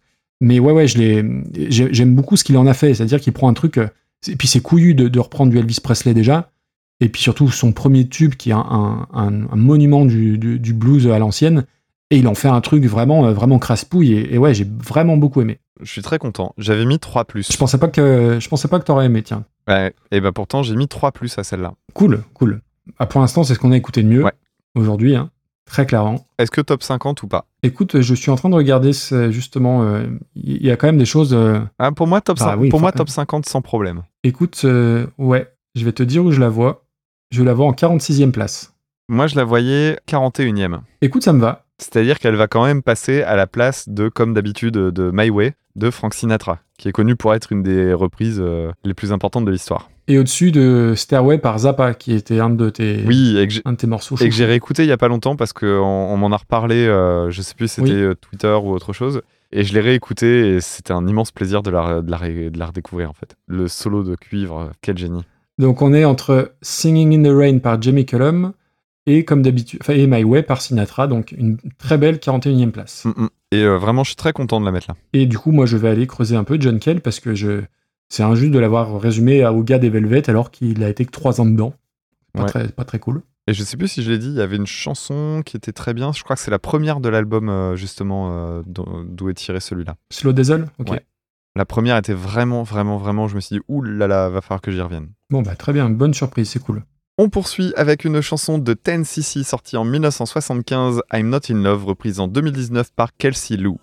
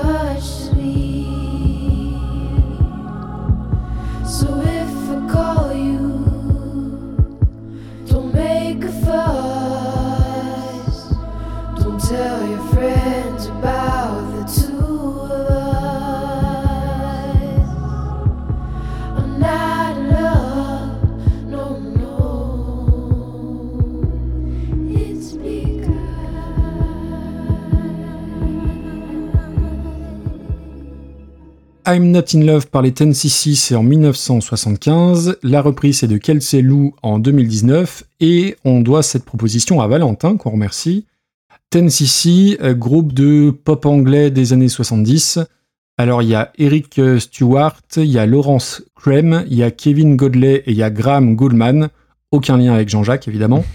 Euh, point, point, point. Tu l'attendais. Non, non, j'avais pas fait le gaffe au Non, nom des, des membres. Ok, donc, euh, très bien. Euh, donc groupe que qu'on connaît assez mal, hein. ils ont quand même pourtant sorti 10 albums en ont 20 ans de carrière à peu près. Et les gens n'ont retenu qu'un titre, I'm Not in Love, tout comme moi, parce que c'est le seul morceau que je serais capable de vous citer de 10cc. Chanson de 1975, je trouve qu'il y a euh, 10 ans d'avance, parce qu'elle Ouais. sonne comme un tube des années 80. Complètement. Il y a plein plein de détails de, sur l'enregistrement. Alors on croit que c'est que des nappes de clavier, mais en fait c'est des voix qui sont enregistrées, réenregistrées, resurmixées, redoublées, etc. Je pense que c'était super novateur pour l'époque. C'est leur chanson la plus connue et à la fois elle est mal connue parce que le pont et la seconde partie que j'aime un peu moins, presque prog ambiant, je me souvenais pas du tout de, de, Hmm. de ces passages-là. Un peu, ça m'a fait penser aux Corgis, mais- un peu entre les Corgis et. Tears for Fears quelque part. Alors après, il y a deux trois, deux, trois fun facts à savoir sur la chanson. Elle a été écrite par le, donc le, euh, Eric Stewart comme une réponse à une déclaration de sa femme selon laquelle il ne lui disait pas assez souvent qu'il l'aimait. Donc ça, j'ai trouvé ça euh, rigolo. Et c'était euh, une chanson qui était conçue comme une chanson de bossa nova à la base. Mm. Mais les, les autres membres du groupe ont dit non, non, j'aime pas trop euh, la tournure que ça prend. Ils ont continué à chanter la mélodie, ils l'ont mis sur une guitare et ils l'ont transformée de cette façon. Et toutes les voix ont été enregistrées en trois semaines. Donc ils chantaient les A 16 fois pour chaque note de la gamme C'est ouf. chromatique. Euh, ce qui est complètement dingue. Et du coup, ça formait un gros chœur de 48 voix. Enfin, ça a été, voilà, il y a beaucoup de détails sur le net, sur, le, sur les techniques d'enregistrement, sur les prises de voix. C'est très intéressant. Alors, la chanson, je trouve qu'elle est un poil longue. Tout l'aspect un peu de la deuxième partie, moi, me, perd un petit peu. Mais ça reste un, ne serait-ce que par les prouesses techniques, ça reste un titre important des, des années 70. Kelsey Lou, alors je suis désolé, je prononce certainement très mal. Donc, chanteuse américaine, mais aussi violoncelliste. Je n'en avais jamais entendu parler jusque-là. Elle a sorti deux, deux albums. Après, ça fait partie des, des noms qui comptent manifestement dans son domaine. Elle a sorti des morceaux avec Jamie euh, XX euh, de- du groupe euh, The XX. Je crois que son album est produit par euh, Skrillex, je, je crois, hein, sans, sans dire trop de Oui, je bêtises. crois avoir vu ça aussi. ouais. Euh, on va dire ça, c'est un mélange de pop, soul, électro avec, euh, avec une vraie super voix. Elle a vraiment quelque chose de, de, de très, euh, de très singulier. J'essaierai de retrouver la vidéo. Il y a, il y a un live d'elle en Islande où elle a juste son violoncelle, un looper et, un- et elle chante. euh, Elle a un côté très, très chamanique, très hypnotique. Après, on peut ne pas rentrer dans le délire parce que c'est très aérien, c'est très, très électro-contemplatif. Je sais pas trop comment expliquer ça. Et sa version, bah, elle est encore plus longue que la version originale. Je crois qu'on est pas loin des, des 7 minutes. Il y, a le côté très, euh, alors j'allais dire new age. Le, le terme, c'est pas vraiment le terme, mais il y a le côté cœur qui bat, les voix, les voix doubles très éthérées. Euh, je, suis passé un petit peu à côté. Alors ça doit être dans 8000 playlists euh, new age ou développement personnel, ce genre de truc là. Euh, mais, mais elle est encore plus atmosphérique que le pont de la version originale ne l'était. Et j'ai pas trouvé ça long, j'ai trouvé ça très très long. Euh, le, pont, c'est Ah turbo ouais. chiant. Et non, non, je, là, ça fait partie des, des- des- des points faibles de la playlist où vraiment je suis passé à côté alors que j'ai écouté des, des trucs qu'elle a fait, euh, de- des, des compos, où j'ai été beaucoup plus embarqué que, que son truc que j'ai trouvé un peu prétentieux, on va dire ça comme ça. D'accord. Toi, t'as adoré. Bah, on va voir. Euh, I'm Not in Love, effectivement, c'est une chanson que je connaissais et que j'aime beaucoup. Je, je connais pas de personne qui est pas un petit peu Oui. marquée par cette chanson-là. J'ai l'impression qu'elle peut pas laisser complètement indifférent.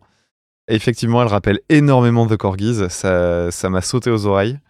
Et puis, euh, bah, tu, tu as expliqué une grosse partie de, de l'enregistrement. Ce qu'il y a de marrant, c'est que, euh, enfin, moi, j'ai- bloqué hein, quand j'ai regardé le, le process. En fait, effectivement, donc les, les 16 enregistrements de, de chacune des notes, etc., j'ai j'ai eu ça. En fait, l'idée, c'est que pour transformer les voix en synthé, parce que c'est techniquement ce qu'ils ont fait, hein, ils utilisaient les, magnéto- les magnétophones en fait comme un, comme un synthétiseur. Le problème, c'est que quand on enregistre quelqu'un qui chante, il, y a un- il, y a une il est limité par le souffle. Oui. Sauf que eux, ce qu'ils voulaient, c'était un son constant. Donc, ce qu'ils ont fait, c'est qu'ils ont pris les extraits des endroits où ils chantaient, ils ont pris la bande, ils ont fait une boucle avec et ils l'ont scotché. Et pourquoi est-ce qu'ils ont fait autant de prises par note? Bah, Parce qu'en fait, ça permettait d'amplifier le son, déjà d'une part, mais aussi de cacher la toute petite césure que ça, euh, qu'on obtenait avec le petit morceau de scotch qui, du coup, passait sur la tête de lecture et faisait un- une, une micro-coupure. Donc, en décalant les, chacune des pistes très légèrement, on entendait toutes les coupures à des endroits différents et euh, techniquement, on n'entend rien. Le deuxième truc que je trouve génial, c'est comment est-ce qu'ils en sont venus à faire ce truc-là, puisque c'est pas un synthé. Parce que techniquement, aujourd'hui, au- ça, on le fait en 10 minutes sur un ordinateur. Je trouve ça assez magique. Et là, en fait, les gars, ils se sont retrouvés à utiliser la console de mixage en utilisant les faders. Donc, les faders, c'est les petits boutons qu'on utilise pour baisser ou monter le volume.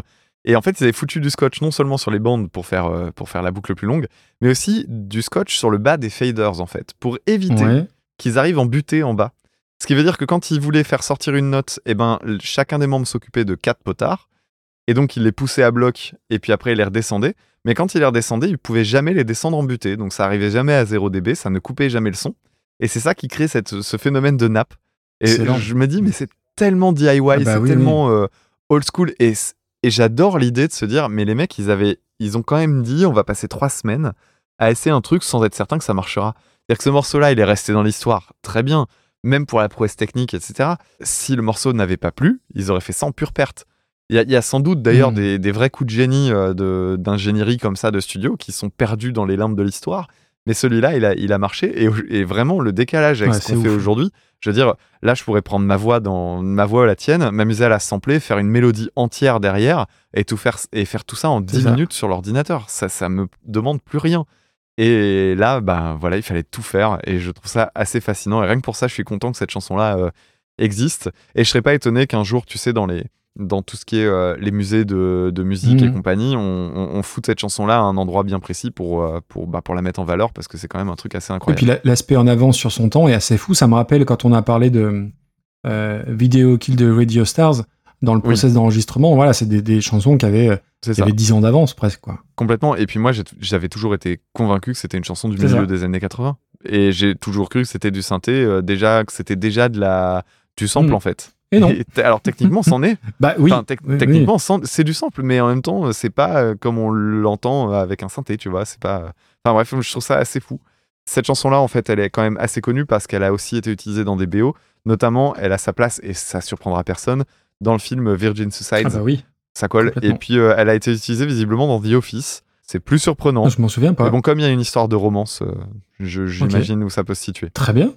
Kelsey pour moi, inconnu euh, au bataillon, mais complet comme toi. Et le truc qui me fait un peu bizarre, c'est de regarder les articles de presse quand c'est comme ça. Parce que les articles de presse se sont limités à deux aspects de sa vie, à savoir le fait qu'effectivement elle est violoncelliste et euh, un énorme pataquès sur le fait qu'elle vienne d'une famille qui était témoin Ah de oui, Jéhovah. ça, oui. Et je me dis juste, mais, putain, mais on peut juste parler de sa musique, s'il vous plaît, parce que, je- je- en fait, je reviens toujours sur ça, c'est mon cheval de bataille, mais j'en ai ras-le-bol des articles de musique où on parle pas de la musique. Ah, elle a bossé avec autant, et puis elle a fait ça. Ah, euh, au fait, elle a un violoncelle. Et tu dis, mais attendez, vous avez surtout écouté ce qu'elle fait, parce que j'ai écouté un petit peu cet album euh, Blood, euh, là, qui est paru en 2019. Alors, elle avait fait un premier EP qui s'appelle Church. Euh, Celui-là, j'ai pas eu le temps de, de jeter une oreille. Même Blood, j'ai pas eu le temps d'écouter entièrement. Mais euh, de ce que j'ai entendu, c'est très très bien. Oui. Et euh, il y a deux morceaux notamment. J'ai retenu le morceau Pour Fake et Blood. Et le morceau Blood, j'ai trouvé ça mais vraiment formidable. C'est un truc, je me suis promis de- d'y retourner la semaine prochaine. Je réécoute l'album entier et il y a de très fortes chances que ça devienne un truc que je vais vraiment creuser et une artiste que je vais suivre. Alors, la reprise, eh bien, c'est très très fidèle. Mais contrairement à toi, moi j'ai trouvé ça assez bien. Je trouve que c'est modernisé là où il faut. Ok. Euh, notamment, elle met, euh, j'aime bien le fait qu'elle mette en avant dès le début le côté euh, battement de cœur en fait, qui est déjà présent dans la version originale, mais là qui est peut-être un petit peu amplifié. avant, ouais. Ça peut euh, sembler un petit peu pompier, mais euh, je trouve que ça marche euh, vraiment bien. Euh, L'utilisation des, des couches de voix, euh, bah, on est dans des process beaucoup plus modernes, donc ça, sent, ça se sent que c'est plus travaillé, que c'est plus fluide.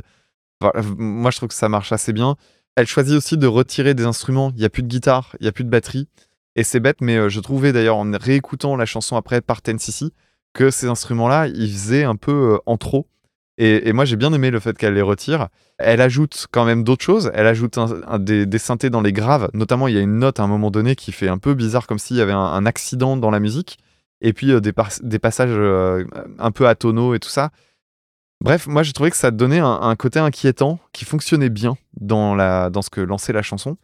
Je suis moins fan de la troisième partie avec euh, le moment où il y a de la guitare, euh, tu sais, avec le potentiomètre de Je volume. m'en souviens même plus tellement c'était long. Ouais, et ben, sauf que, sauf qu'en réécoutant la version d'origine, bah pareil, j'avais l'impression que cette chanson aurait dû s'arrêter avant. ça réinvente pas le titre. Par contre, je vois en quoi. en- Enfin, tu vois, c'est un peu la, la jurisprudence des Kids Faut, United. faut, faut pas être fatigué hein, quand t'écoutes ça quand même, parce que c'est. Mais moi, j'aime bien, moi. Oh, Et tu vois, je- c'est un peu la jurisprudence des Kids United. C'est, euh, ça réinvente pas le titre, mais par contre, ça lui donne une deuxième jeunesse qui est franchement bienvenue. Euh, notamment, elle a été utilisée dans une série qui s'appelle Euphoria, dont on entend pas mal parler en ce moment, euh, dans laquelle, euh, bah, tu- qui explique sans doute les 22 millions d'écoutes qu'il y a euh, aujourd'hui sur le morceau, quoi. Et visiblement, ça marche bien. Et tant mieux pour les TNCC, du coup, qui sont qui tombent pas dans les dans les limbes de l'histoire, et ça, c'est très bien. Bon. Donc, du coup, tu classerais ça plus haut que moi. Bah oui, parce que tu vois, tout à l'heure, je disais 3 étoiles pour Heartbreak Hotel. Celle-là, j'en avais mis 2. C'était la, la deuxième que j'avais préférée. Faites-moi une proposition, je l'étudierai. Après, ça reste une, une reprise très fidèle. Je te la proposerai volontiers juste en dessous de Where Did You Sleep Last Night? On est où là? 84. Ouh là là, ouh là. C'est haut ça, mon brave monsieur? Ah non, c'est trop haut, dame. Bah, en tout cas, j'ai préféré ça à Stand By Me.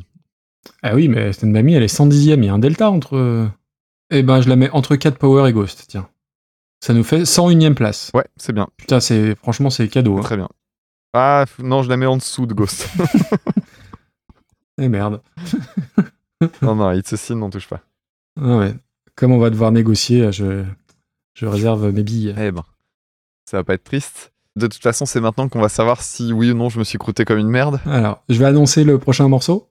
Pour le prochain morceau, on va parler d'un titre de 1972, euh, Holidays, chanté par Michel Polnareff T'as changé. et repris par Pascal Obispo en 1994. Alors, je te jure Arrête, que non. je suis sûr je- que tu voulais parler de. Je te jure que non, j'ai pas en changé. plus, franchement, j'aurais pu le voir arriver. Euh, et je, Et vais- je suis content qu'on finisse par ce. Par euh, je t'expliquerai pourquoi, mais quand, tu as, quand je t'ai entendu dire le pins euh, Holidays, je me dis est-ce que je change pas? Parce qu'effectivement, il y a plein de trucs rigolos à dire. Mais non, non, je j'ai pas changé. Je voulais, mais non, non, je suis resté droit dans mes bottes, fidèle C'est bien. à mes C'est principes. quelqu'un de bien.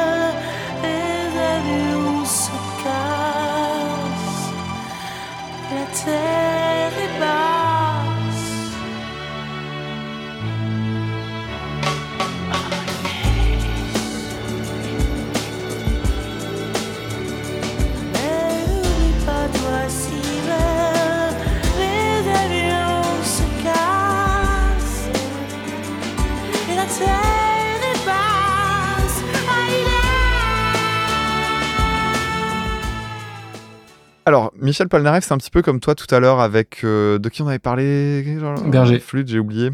Avec Michel Berger. Ça fait pas partie de la culture familiale, pas tant que ça. En dehors des gros tubes. Et franchement, quel tube, quoi. Il y a des morceaux qui sont vraiment, vraiment, vraiment très, très bien chez Polnareff. Je l'ai toujours vu, effectivement, comme je disais tout à l'heure, parmi ses compositeurs un peu à part, euh, Balavoine Berger, Scheller et lui. Après, il a un deuxième truc qui lui colle au basque, c'est euh, sa fuite euh, aux États-Unis. euh, euh, question de est-ce que c'est pour le fisc, est-ce que c'est pour autre chose, enfin bref. C'est c'est quand même une personnalité très très particulière. Alors je vais me baser d'abord sur la musique, on parlera après du bonhomme, mais euh, la, musicalement, euh, il y a deux types de, de chansons de ce que je connais. D'un- D'une part, tout ce qui est très très bien arrangé et qui contient de très très belles mélodies. Alors je pense notamment au Bal des à l'être à France, des, des morceaux comme ça. Dans... Alors d'ailleurs, Bal des Laz, quand on se fout de notre gueule en disant ouais la basse au médiator, écoutez le, bas- le Bal des Laz, vous allez voir ce que c'est la, la basse au médiator. Là, là, on peut pas le rater. Et je suis moins client en revanche de tous ces morceaux de que je qualifierais de, de folk comme La poupée qui fait non ou L'amour avec toi, qui sont Ah oui, oui. des morceaux Mhm. pas intéressants quoi. Comprends. Mais à côté, euh, lui, il il y a quand même des orchestrations qui sont assez géniales euh, dans, dans pas mal d'autres morceaux. Alors, sur la personnalité, c'est vrai que c'est un mec un peu à part. Un peu Alors, clivant. à l'époque, euh, bon, bah voilà, il était dans la quasi-androgynie. Ça peut faire penser à Bowie d'une certaine manière. Il y avait une mentalité hippie euh, sur la libération sexuelle, etc. C'était pas hyper populaire dans la période Pompidou-Giscard. Mm. Il s'est fait agresser sur scène en 1970. C'est apparemment un des facteurs déclenchants d'une dépression qui l'a amené à s'en aller, à aller aux États-Unis, etc. Où il s'est d'ailleurs beaucoup épanoui, hein, même artistiquement. Il a rencontré plein de gens et tout. Et euh, suite à cette agression, il avait fait une chanson qui s'appelle Je suis un homme, que j'aime, que j'aime bien euh, musicalement. J'avais oublié que c'était de lui. Et en fait, c'est une réponse. Alors lui, il avait qualifié ça de hétéro-beauf, je crois, par rapport aux, critiques qu'il recevait. En, en fait, il a, il, il- moi, ce que j'aime bien dans, dans ce qu'il dégage, c'est que à ce moment-là, il, il montrait un autre modèle de masculinité. C'est-à-dire que le fait d'avoir euh, un, un côté un peu éthéré, euh, euh, un peu féminin, j'aime pas, j'aime pas utiliser ce mot-là, mais voilà, c'est pas parce qu'il y avait ces aspects-là qui chantait en voix de tête et compagnie que ça faisait forcément de lui un homosexuel, parce que quand il s'est fait taper dessus en 1970, c'était ce qu'on lui a dit. Bien sûr. On lui a Mm. tapé dessus en le traitant de PD, quoi. Et, euh, et- et moi, j'aime bien l'idée que ça montre un autre modèle de masculinité que celui de la virilité, et sans pour autant tomber dans le travers de, du coup, homosexualité, parce que du coup, on retombe dans le cliché, et, et j'ai l'impression qu'on se mord la queue en faisant ça. c'est c'est complètement con de dire ça. Non, c'est très bien. C'est très très bien. Passons sur, cette, euh, sur ce lapsus mental. euh, voilà. Il avait fui aux États-Unis euh, suite à une escroquerie par Ah oui. son agent. Donc il avait perdu énormément d'argent. En plus, il y a eu cette agression. Et quand il arrive aux États-Unis, le champion, il tombe sur Christophe Rocancourt. Pas de bol. C'est génial. Oh. Et du coup, il reprend 250 000 francs à l'époque. Il se refait arnaquer de nouveau. Donc voilà, mais quand même, le mec, dans son parcours musical, il a. Bon, tout le monde connaît cette anecdote ou quasi. euh, la chanson euh, La poupée qui fait non, c'est quand même euh, Jimmy Page qui joue la guitare et John Paul Jones qui à est à la fait. basse. C'est pas rien. C'est en plus c'est lui qui l'avait réclamé. Alors Oui. je comprends pas pourquoi il réclame pour ça, mais mais bon, c'est voilà, ça fait partie de ses extravagances. Il a quand même eu ces personnes-là. Il a travaillé aussi avec Michel Colombier. Il a travaillé avec Hans Zimmer. Enfin, Exact, vraiment ouais. quand tu regardes un petit peu son parcours, ça mériterait un biopic. Parce qu'après il y a aussi la suite. Il y a aussi sa relation avec Obispo qui, est- qui est intéressante. On va en reparler dans quelques secondes. Pour l'instant, revenons sur Holidays. Holidays fait partie de cette euh, famille de, de chansons de, de Paul Naref que je trouve vraiment très bien. Il y a des arrangements qui sont magnifiques. Il y a l'utilisation d'une style guitare qui fait un côté euh, très Honolulu, sauf que la chanson, elle est mineure. Mm. Donc il y a, il y a quelque chose d'un peu ambigu là-dedans, dans le fait d'utiliser un son relativement chaud pour euh, finalement quelque chose d'assez... C'est pas mélancolique, c'est pas triste, c'est un peu entre les deux. Je trouve ça assez étonnant. Dedans, il y a de la mandoline. Il utilise une acoustique euh, qui joue très proche du chevalet et ça donne un, un type de sonorité qui rapproche presque du western. On sent que de toute façon, ce qu'il veut évoquer, c'est l'Amérique à ce moment-là, déjà. J'aime bien la réverb qu'il a dans la- sur la voix. Il a une voix de tête qui est au cordeau, mais vraiment nickel. Il y a des cordes à partir du deuxième couplet. Ça fait un peu étalage, mais euh, c'est vraiment très très réussi. Et puis les paroles, quoi. Alors les paroles sont pas de lui. Elles sont de Jean-Loup Dabadi, mais il y a des très très belles lignes dedans. J'ai noté deux phrases, mais j'aurais pu en garder plein d'autres. Alors toi, peut-être que tu vas dire que c'est n'importe quoi, mais moi j'ai beaucoup aimé. Je t'entends rire. hein. Tu Non, que non, mais je pense à autre chose. Ah, T'as un jeu de mots sur Jean-Loup Dabadi bah oui. La chanson D'accord. FL65. I'm blue, Dabadi. voilà. Je suis désolé. Il, il est tard, il fait chaud. Ah bah oui, on se rapproche de l'été. Ah oui, il fait très chaud chez moi, en, en l'occurrence. Bref. Pardon, je t'ai coupé dans- pour de la merde en plus. Non, non, mais c'est pas grave. Dans les paroles, il y, a cette, il y a cette phrase Des églises et des HLM, que fait-il le Dieu qu'ils aiment qui vit dans l'espace? Je trouve ça super joli. Mm. Et euh, de l'avion, l'ombre prend la mer, la mer comme une préface avant le désert. Enfin, Jean-Loup Dabadi, il a aussi écrit euh, des, des belles conneries à certains endroits parce que ça permettait, oh, il n'y a pas de sens, c'est pas grave, on y va. Mais ça, je, ça, je me sens pas capable d'écrire des paroles comme ça. On passe à la version de Obispo. Alors, quand j'ai vu Obispo reprend Palnareff, j'ai pensé à la période du, de- des années 2000.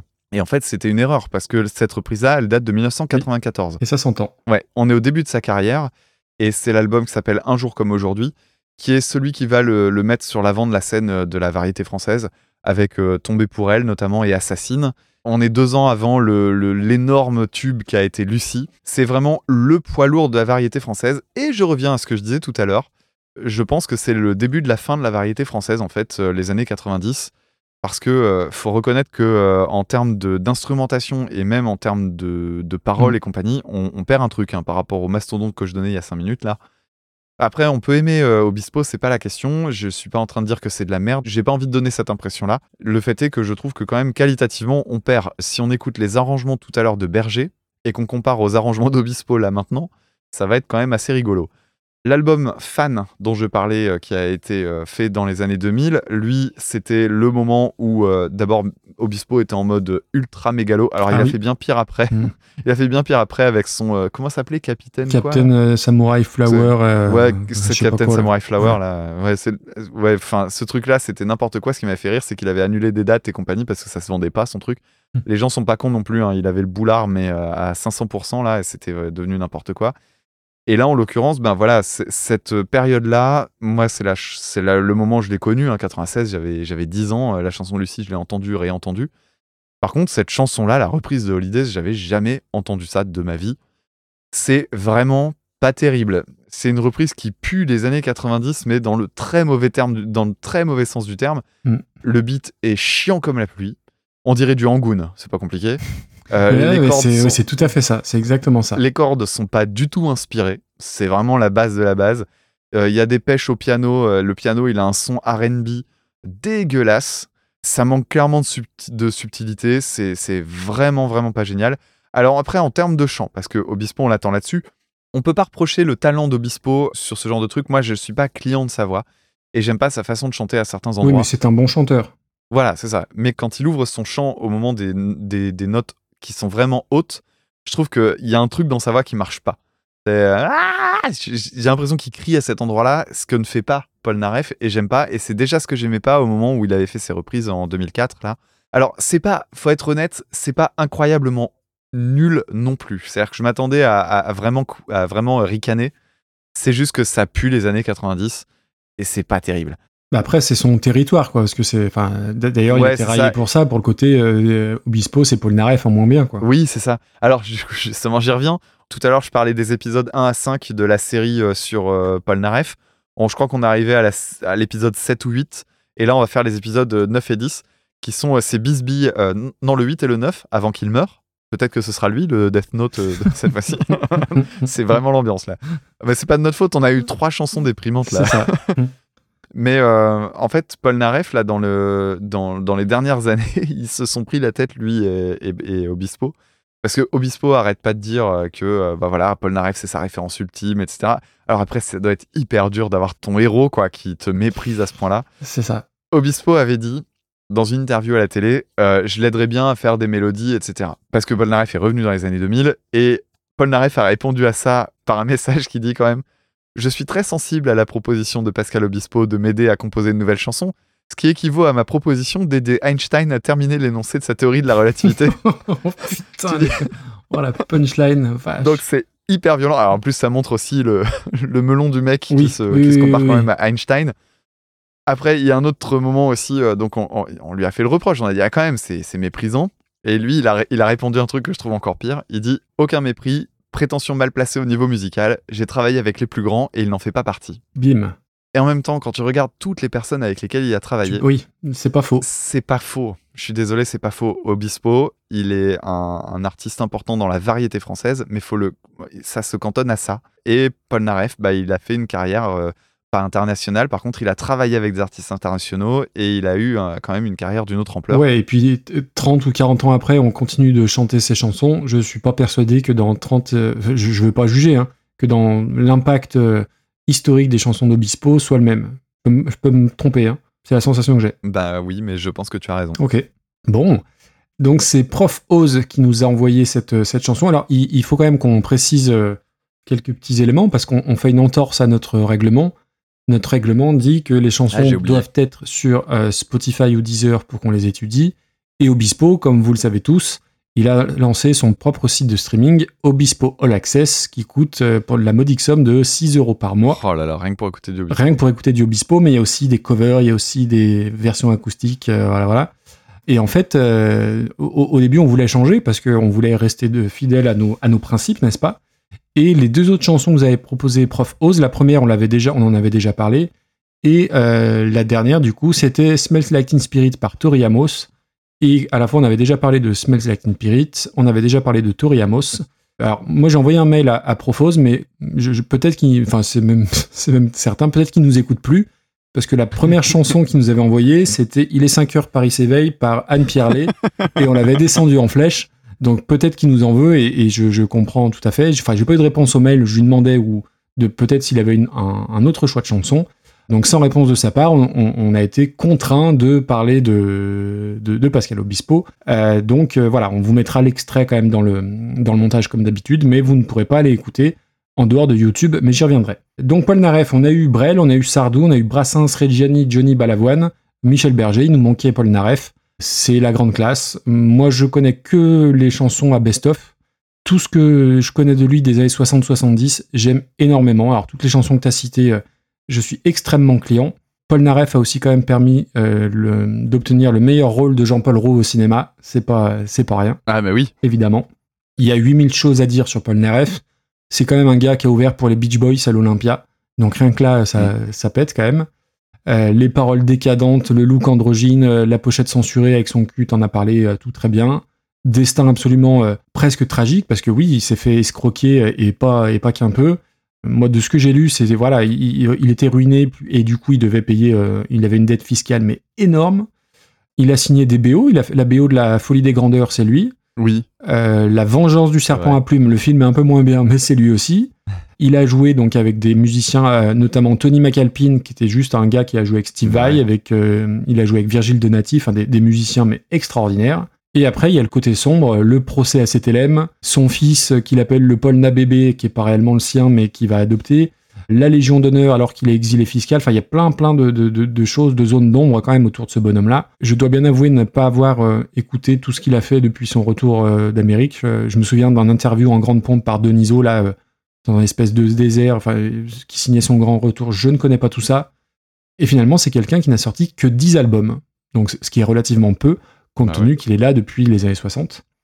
Bon, la chanson t'a dit tout ce qu'il fallait. Tu vois, c'est le genre de chanson où quand j'écoute ça dans les, dans les écouteurs, j'ai l'impression d'être Richard Ashcroft dans le, dans le clip de, de la chanson dont je viens d'oublier le nom. Mais tu The vois très Verve. bien. The, The Verve, euh, Bittersweet Symphony. Bittersweet Symphony, ouais. Où en gros, j'ai l'impression d'être tout seul et il n'y a rien qui existe autour. Et c'est une sensation qui est géniale. Et ça me le fait pas tant que ça. Il y a tout ce que tu as dit, je, je- le, le- le- tu vois, j'ai noté le pont et le petit solo façon western, c'est à tomber par terre. Je comprends que le chant puisse énerver toujours en, en voix de tête, en falsetto, ça puisse énerver, mais techniquement, je, je pense que c'est remarquable. La mélodie, elle est sublime. Et surtout, toutes ces chansons de ces années-là, c'est très euh, influencé, très inspiré par la musique anglo-saxonne. Et ça n'a rien à envier au- à ce qui se faisait euh, chez les groupes américains et anglais de cette époque-là, je trouve. Enfin, vraiment, c'est. euh, c'est- J'ai rajouté ça à la liste des trucs à réécouter encore et encore. Mais c'est de toute beauté. C'est un standard et un- un- une vraie, vraie belle chanson. Et encore une fois, c'est 72. Et je trouve que ça n'a pas vieilli. C'est vraiment très, très beau. On en arrive à Obispo. Je voulais vous la mettre dans la playlist, mais elle n'était pas Obispo.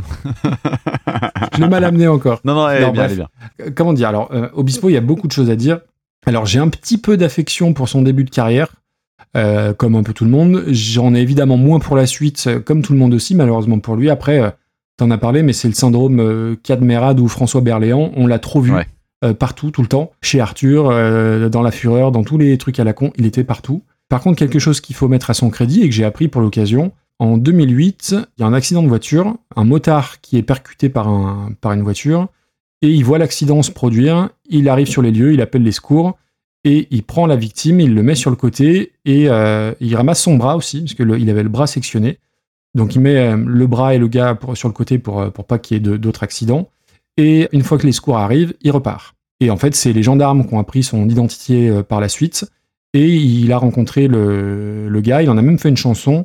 La chanson s'appelle On n'est pas seul sur Terre. D'accord. Donc voilà, ça c'est pas tout le monde qui aurait ramassé le bras et qui aurait euh, eu ce courage-là, donc on faut, faut quand même le, le faut quand même le dire, mais euh, il aurait peut-être fallu qu'il s'engage définitivement dans les pompiers plutôt qu'il continue la musique, ceci étant. Et euh, hasard du calendrier, cette semaine dans- sur Twitter, je suis tombé sur euh, une capture d'écran d'un- d'une page d'un livre qui s'appelle Autopsie de la chanson française, euh, un livre qui est signé euh, Sarah Dahan. Et euh, il y a des trucs assez virulents contre Obispo. Le, le- le chapitre 10 choses mieux qu'une chanson de Pascal Obispo.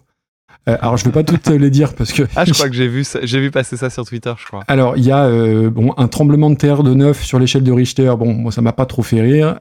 Un album entier de Tal. une calvitie précoce. Apprendre à 35 ans qu'on a été adopté. Ou le Wi-Fi payant. je crois que c'est le Wi-Fi payant qui me fait le plus marrer. Euh, donc voilà pour, euh, pour Obispo. Et comme sa chanson, bah, elle était pas Obispo sur, sur Spotify, il, a, il a fallu se rabattre sur, sur YouTube. Donc, euh, bah, normal, je tape sur YouTube Holidays, Pascal Obispo. Et je, je t'ai même envoyé un message sur Twitter. Je fais Putain, Damien, elle est, pas, elle est même pas sur YouTube. Et dans la seconde, j'étais en ah si, en fait, elle est là. Ouais. Et en fait, c'est une, vidéo faite par, par- Voilà, tu pouvais pas savoir. Il, a, il y a une, une seule vidéo, donc qui cumule 1357 vues. Alors, je me moque pas parce que c'est 678 fois plus que mes vidéos de podcast que je repique sur YouTube. Donc, je ne me moque pas. Euh, et en fait, c'est une vidéo euh, faite par une, une touriste euh, asiatique en, en vacances à, à- à Paris. Donc c'est une soirée diapo, on vous convie à une soirée diapo et avec la chanson de Holidays en fond. Donc c'est très bizarre d'entendre Pascal Obispo et en étant euh, en ayant l'impression d'être chez des gens à regarder leurs leurs photos. On vous mettra le lien, hein, bien évidemment. Euh, après, le- le- du coup, c'est- compliqué de rentrer dans la chanson quand tu regardes. euh, c'est un peu comme l'Eurovision, il faudrait regarder à l'aveugle, il faudrait écouter à l'aveugle. C'est pas génial, globalement, le, sa- sa reprise. Alors, effectivement, le, le, le beat euh, qui rappelle Angoon, mais c'est exactement ça, euh, tu l'as très bien dit.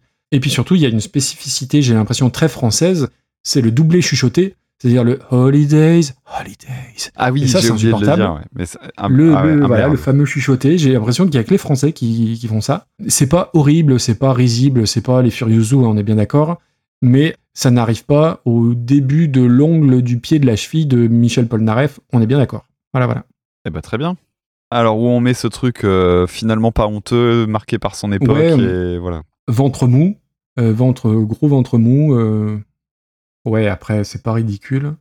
Écoute, moi, je te propose une 234e place. C'est du ventre mou très bas. hein. On porte le ventre. ok.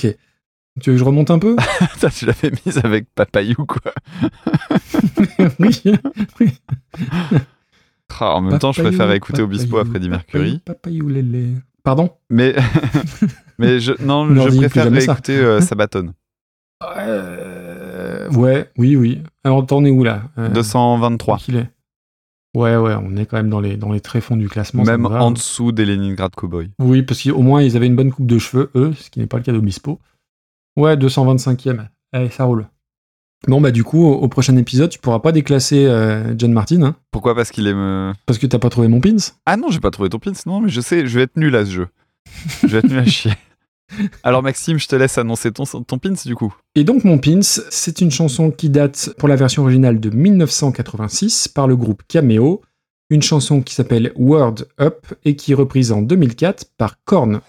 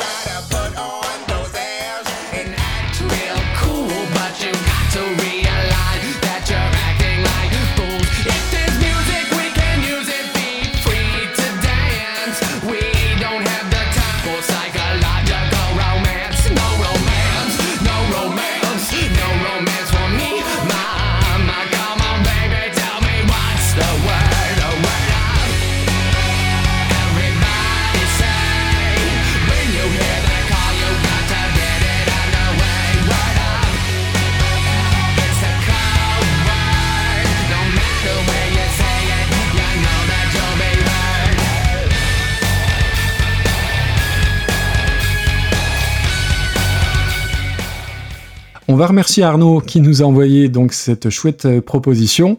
Cameo, c'est un groupe que je connaissais pas. J'ai l'impression que Word Up, c'est leur tube, alors qu'ils ont quand même, euh, je crois, une dizaine d'albums, voire plus. Ils ont des disques d'or en pagaille, et que c'est un groupe, euh, on va dire, funk R&B des années 70 qui a l'air d'avoir compté, que je connaissais pas, pas trop trop.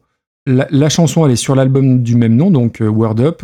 Vous irez jeter un petit coup d'œil à la pochette parce que ça vaut, son, ça vaut le détour. Euh, C'est important de faire des petits, des petits points pochettes. Et un petit point clip, le chanteur, un espèce de, de slip rouge en titane par-dessus le futal, c'est de toute beauté. Puis c'est important maintenant les pochettes parce que ça permet de classer les reprises. Et exactement. exactement. Super pochette battle.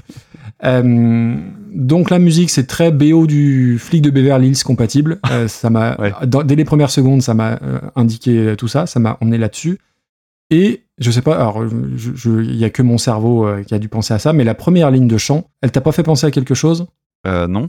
Moi, elle m'a fait penser à la chanson de Léopold Norez-vous. Qu'est-ce qui bouge le cul des Andalous À cause de la voix? À- Non, à cause de, de la ligne de chant, de la mélodie du, du tout début. D'accord. Euh, vous écouterez, vous comparez.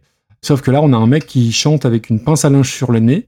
Billy Corgan à côté, c'est Barry White. C'est assez. Alors, c'est c'est même un peu gênant euh, sur la longueur des, des 3-4 minutes. Ça a un petit peu vieilli quand même. Des bonnes, euh, bonnes grosses prod années 80. L'inévitable solo de sax euh, façon années 80. Mais tout ça garde un certain charme, je trouve. Même si la chanson est un poil longue et elle aurait gagné à, à être écourtée de allez, 30-40 secondes. Et ensuite, Korn. Donc Korn, on en a parlé une seule fois. Est-ce que tu te souviens quand? Euh, oui, on avait parlé d'une reprise de Pink Floyd. Oui, dans le premier épisode. Donc Ah, ça remonte vieux, à, putain. à deux ans. Et du coup, alors le, je vous expliquerai ensuite pourquoi j'ai choisi cette chanson pour le Pins. Mais du coup, on avait très peu parlé de, de Korn. Et moi, Korn, c'est un groupe qui a beaucoup compté, que j'ai découvert euh, à l'époque de Follow the Leader. Mhm. Donc ça doit être euh, 98, 98, ouais. je crois. 98. Et euh, c'est un des, un des premiers albums que j'ai acheté sur les seules bases de la pochette. Justement, Ouais. on parlait de pochette Incroyable. parce que je trouvais la pochette démente. J'avais écouté à la Fnac les 30 secondes euh, légales du, euh, premier, euh, du premier single qui était God the Life, je crois. Ah oui. Et j'avais trouvé ça, j'avais trouvé ça sensationnel. J'avais acheté le, le disque et après je me suis fait les deux albums précédents et que j'ai adoré.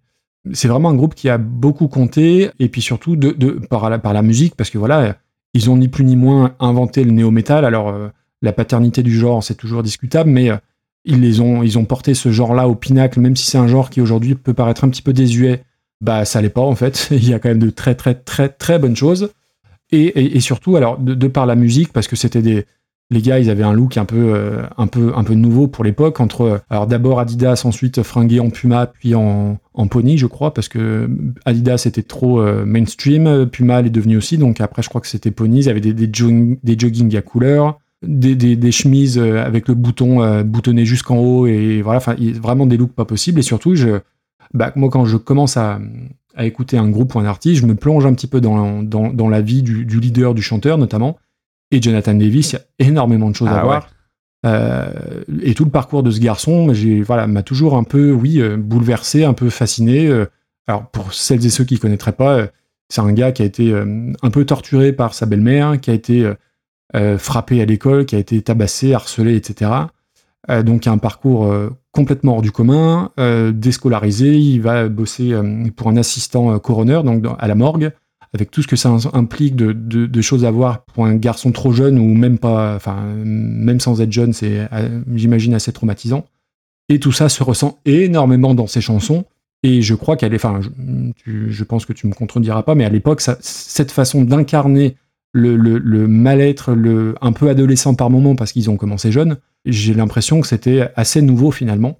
Et voilà, tout de suite, j'étais embarqué euh, avec ça, et puis c'était euh, dans l'air du temps d'aimer cornes, parce que voilà, ça allait contre l'ordre établi, ce genre de truc-là, de trucs d'ado, hein, finalement.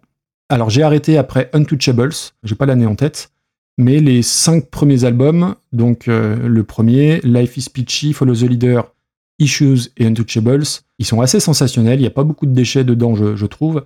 Et même aujourd'hui, plus de 30 ans après, parce que le premier album c'est 94, hein, donc Ouais. ça, les, les types ont 30 ans de carrière. Réécouter l'intro de Blind avec voilà l'intro avec euh, sur, euh, sur la, la cymbal ride et puis les, le, le gros groupe de guitare qui arrive, c'est- quand même un marqueur très important de la, de la culture musicale euh, globale. Euh, donc déjà, je voulais parler de Korn, ça c'était important. Et surtout, leur reprise donc de Word Up, elle date de 2004 sur leur premier best-of, un Greatest Hit. Et moi, en 2004, j'avais complètement lâché Korn. Euh, j'avais complètement lâché le néo-metal, ce qui fait que je n'ai pas écouté le best-of parce que bah, j'avais, je connaissais les, les cinq meilleurs albums pour moi, donc euh, j'avais pas d'intérêt de, d'écouter le, le best-of. Sauf que bah, du coup, je ne connaissais pas la reprise de Cameo. Et donc, du coup, c'est un peu pour ça que c'est mon, mon pins, parce que j'ai, découvert cette, cette reprise-là. Ah, euh, tu l'avais jamais entendu du tout? je ne l'avais jamais entendu. Bizarrement, j'avais entendu la reprise des Pink Floyd qui était sur, euh, sur le Greatest Hits, mais de façon isolée, via une playlist, j'en sais rien. Mais je ne connaissais pas Word Up par Korn. Et alors déjà, la première bonne idée, c'est qu'ils ils réduisent la durée. Et j'aime beaucoup l'intention, c'est-à-dire, je pense que l'intention, c'est euh, on va faire une musique fun. J'ai pas l'impression qu'ils se moquent ou qu'il y ait un côté, euh, comment dire, un peu, euh, un peu putassier derrière. Je trouve que c'est fait avec beaucoup de retenue, et Dieu sait qu'il n'y a pas forcément beaucoup de retenue dans le néo-metal et que ça peut vite bifurquer sur des trucs un peu, un peu clichetons, coucou. Euh, ils auraient pu en faire un truc très stéréotypé, très gênant, et pas du tout. Ils en font pas des caisses. Je trouve que, ils, auraient pu rajouter des trucs très kitsch. euh, Enfin, ça aurait pu être vraiment très gênant, très raté, et pas du tout. Je trouve que même la basse, qui est quand même un élément très voyant chez Korn, elle est pas trop mise en avant, juste le petit son qui va bien. Et j'ai trouvé qu'il y avait beaucoup de bon goût là-dedans, figure-toi. Je trouve le chant de euh, Jonathan Davis très crédible. Alors, j'étais voir des vidéos live. En live, c'est un peu moins le cas, il faut bien le reconnaître. Mais euh, j'ai pris énormément de plaisir à écouter, réécouter et ré-réécouter cette chanson-là. Et surtout, euh, je l'ai choisie en pins parce que, outre le fait que ce soit Korn, j'ai découvert cette chanson cette semaine. Et pourtant, qui date qu'il y a, euh, qu'il y a pas loin de 20 ans. Ouais, bah, Donc c'est bon. Alors c'est un petit pins, hein, mais, mais c'est un pins. bah, je suis content. Je suis content de finir par ça. Cool. Alors, pour la Cool. chanson de Cameo, je l'ai connue grâce à la reprise de Korn parce que j'avais jamais entendu cette chanson-là. Eh oui. Euh, je, je connais rien d'autre d'ailleurs, j'ai écouté les autres morceaux malgré euh, un, un grand nombre d'écoutes pour certaines d'entre elles, je connaissais pas du tout. Alors le mec a une voix très particulière, très très nasale, mais il y a un gros gros groove et surtout la mélodie elle est vraiment top. Moi j'ai un souci avec le break que je trouve trop vide, ça crée un vrai creux dans le morceau et je trouve que du coup ils ont du mal à en sortir. C'est-à-dire que euh, il y, a- il y a un gros gros gap et la toute fin avec les cuivres et le synthé ça marche vraiment bien mais il faut arriver jusque là quoi donc c'est un peu dommage euh, à cet endroit là il y a un, un petit radio edit ça pourrait marcher aussi Ouais. je suis du même avec toi là-dessus Euh, donc voilà très bon titre en soi j'étais content de, le- de le redécouvrir mais j'ai pas l'impression qu'il y a beaucoup plus de choses à creuser du côté de Cameo J'en viens tout de suite à Korn, du coup, euh, j'ai le même parcours que toi hein, pour Korn. Je les ai connus, euh, Ouais, parlé, ouais. je pense que c'était Issues que mon frère avait eu en premier. On a racheté les albums après. C'était euh, la, la belle époque euh, du Club Dial euh, ou France Loisir, je sais plus trop. Mais on avait chopé Follow the Leader que j'avais pas aimé au moment où je l'avais acheté. Et puis c'est à force Ah de ouais l'écouter que j'ai fini par aimer les, par, par comprendre le truc et, et l'aimer. Non, moi j'avais, moi mon album favori vraiment c'est le premier. Ah, il est dingue. Euh, D'ailleurs, euh, tu parlais de la vie difficile de Jonathan Davis et je parlais tout à l'heure de Paul Naref. Il y a une chanson qui s'appelle Faggot sur le, le premier album qui est aussi Ah sur oui, le fait qu'il se faisait traiter de Mm. PD à longueur de temps euh, quand il était dans son lycée. Et euh, je trouve que c'est une chanson incroyable, le break. euh, qui Il y a deux breaks dans la chanson. C'est deux moments où il parle devant son micro, quoi. Et c'est euh, oh, tellement. euh, les paroles prenant, sont incroyables. Suis- Et, et oui, ça, c'était assez fou à l'époque. Euh, le Life is Peachy est, est plus vénère. euh, en- il, a un côté plus violent, en fait, euh, que, que je trouve assez intéressant. Dedans, t'as quand même Good God, qui est un truc euh, assez ahurissant. Et, Et il y a des titres plus légers aussi, bizarrement. Ouais, et en même temps, dedans, t'as Lowrider. euh, euh, Lowrider, que j'a- j'adore. qui, qui est excellent. Et d'ailleurs, qui est une reprise. Peut-être qu'un jour, Oui, on l'aura. mais- Et puis, euh, bon, et, bah, t'as quand même de, tu finis quand même par. euh, c'est Daddy, je crois. Non, Daddy, c'est sur le premier. c'est Kill You sur. ça doit être Kill You. ouais. ouais, qui, qui c'est des trucs tellement Non, lourds et tellement angoissants. C'est épuisant. mais voilà, c'était c'était grandiose. Après, bon, le Follow the Leader qui est, qui est vu comme étant un petit peu plus enjoué, mais en fait, il y a quand même des trucs. euh, Dead Bodies Everywhere, je- Dead Bodies Everywhere, je crois que c'est une des chansons les plus agressives qu'ils ont fait et je l'aime vraiment beaucoup. Issues était incroyable et euh, Ouais, et puis il y a des histoires aussi derrière les, les Oui, chansons qui, sont, qui sont assez dingues. Bah, Dead, euh, Dead Bodies Everywhere, c'est bah, justement par rapport à son job d'assistant coroner où il a Mm. vu des, des trucs euh, absolument innommables. Ouais, Ouais. Complètement. et Justin qu'il avait écrit pour un gamin qui était euh, en phase terminale d'un cancer, je Tout crois. fait. Euh, Ouais. Voilà, enfin, il y, a- il y a vraiment beaucoup de choses. Et puis, euh, pareil, Issues très très bien. Pourtant, gros changement dans le son. Untouchables, qui est la suite logique d'Issues, mais avec. euh, alors, le préfère, des, moi. Des galères de prod et tout. Et moi, j'aime énormément Untouchables. Oui. Et, et derrière, alors, moi, j'ai quand même eu euh, Take a Look into the Mirror, euh, qui était sorti juste après, ou In the Mirror, je sais plus, c'est In, In ou Into. J'ai réécouté quelques morceaux, en fait. Je trouve que c'est le moment où ça, ça perd de la cohérence qu'avaient les albums avant, en fait. Ouais, moi, ils m'ont perdu là. ouais. Et en fait, comme toi, c'est euh, après Untouchables que j'ai lâché. Mon frère avait acheté euh, l'album euh, Machin Mirror, là. Il y avait deux, trois morceaux que j'aimais bien, mais c'est pas un album que j'écoutais en plein. Et c'était pre- le premier album pour lequel j'ai arrêté d'écouter en plein. Ouais. Et à partir de là, je suis jamais revenu vraiment en arrière. Là, ces dernières années, Il y a eu des bons albums. Le tout dernier sorti, je crois, cette année est Ouais. plutôt, plutôt correct. Et il y en avait un autre avant, euh, je sais plus comment ça s'appelait, la couverture était blanche. Il était pas mal, mais tu vois, j'ai écouté en, en faisant de la course à pied et tout, et en fait, j'ai pas retenu le moindre titre. Alors, c'est peut-être Ouais. aussi mon âge qui fait que je retiens peut-être moins oui, il facilement les morceaux et tout ça, il y a plein de choses, mais je, je- je me souviens l'avoir aimé, mais c'est tout, quoi. Par contre, il repassera en concert près de chez moi, je serais content de, de retourner les voir. Je les ai vus deux fois, je crois. Ah, mais Et- je les ai pas vus, tu vois. Bah, ouais, moi je, je serais, je serais content de, retourner les voir, ça serait, ça serait pas mal. Et puis en, en live, j'ai regardé des lives encore assez récents. Et ben Jonathan Davis, il y a quand même eu un moment où c'était pas évident, évident. Moi je l'ai vu dans le moment où il allait quand même se réoxygéner avec des bonbonnes euh, dans les intertitres. Ah ouais. Euh, mais, il, mais il faisait le show, hein. il, il- il arrivait quand même à faire ce qu'il avait à faire, mais euh, putain, tu sentais que c'était un effort. Et là aujourd'hui, quand tu regardes des lives, bah il tient quand même encore sacrément la baraque, alors que bon bah il a quand même, euh, il commence à avoir de la bouteille quoi le monsieur. Et, et la, le- le- la, la chanson Word Up quand elle est sortie, bah en fait je l'ai détestée. C'est vrai? Ouais, à la sortie j'ai pas aimé. Ça symbolisait en fait euh, le début d'une période qui allait devenir plus accessible. Il y a des morceaux comme, euh, bah tu vois, You'll Want a Single qui était sur la- l'album Mirror. Il y a eu quelques années après, donc on doit être vers 2006-2007. Il y a eu des morceaux comme Twisted Transistor, Did My Time, qui Ah était oui, euh, oui, l'OST de Tomb Raider et tout ça. Et c'était, euh, bah voilà, tu vois, c'était des moments où je me disais, ah, c'est plus ça, Korn. Et, j'avais l'impression que ça avait commencé par ce single que, qui était, euh, bah, qui était pas un morceau de métal en fait. Et euh, autant Korn était capable de proposer d'autres trucs, c'était quand même un groupe de métal au départ. Et cette reprise-là, ça m'avait vraiment déplu. Euh, qui plus est, j'avais pas la ref des morceaux quand c'était, enfin, tu vois, de Mhm. caméo. Alors, cela dit, c'est pas incohérent dans leur carrière parce que Jonathan Davis a Non, toujours revendiqué, on en avait déjà parlé, des influences, notamment de euh, musique des années 80. Bien Donc, sûr, euh, de bon, New Wave et de plein de choses. de voilà, tout à fait. ouais. Donc, c'était logique. Et euh, à la réécoute, par contre, bah, je l'ai trouvé très très bien en fait. J'ai- J'aime Ah, bien les, les cool. guitares qui sont en retrait, c'est des bons choix de prod. La, no- la voix nasillarde de Jonathan Davis, parce qu'il a une, voix- il a une voix nasillarde. Ouais, ouais, je suis d'accord. et ben c'est quasiment la même. Enfin, elle est même moins nasillarde que euh, celle de- Cameo et ça marche très bien.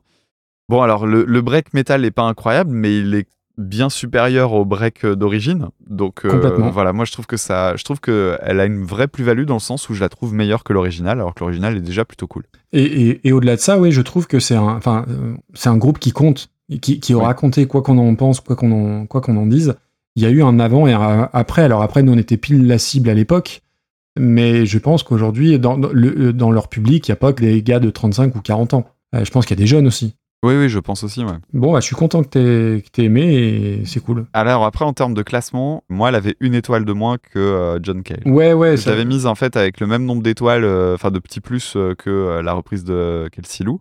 Mais comme toi, t'as détesté, Écoute, bah, voilà, ça euh, donne une idée de. euh, Je veux pas la survendre non plus, c'est pas le but. Mais un pin, ça, ça peut pas, ça peut pas aller trop bas non plus. Ouais, bon.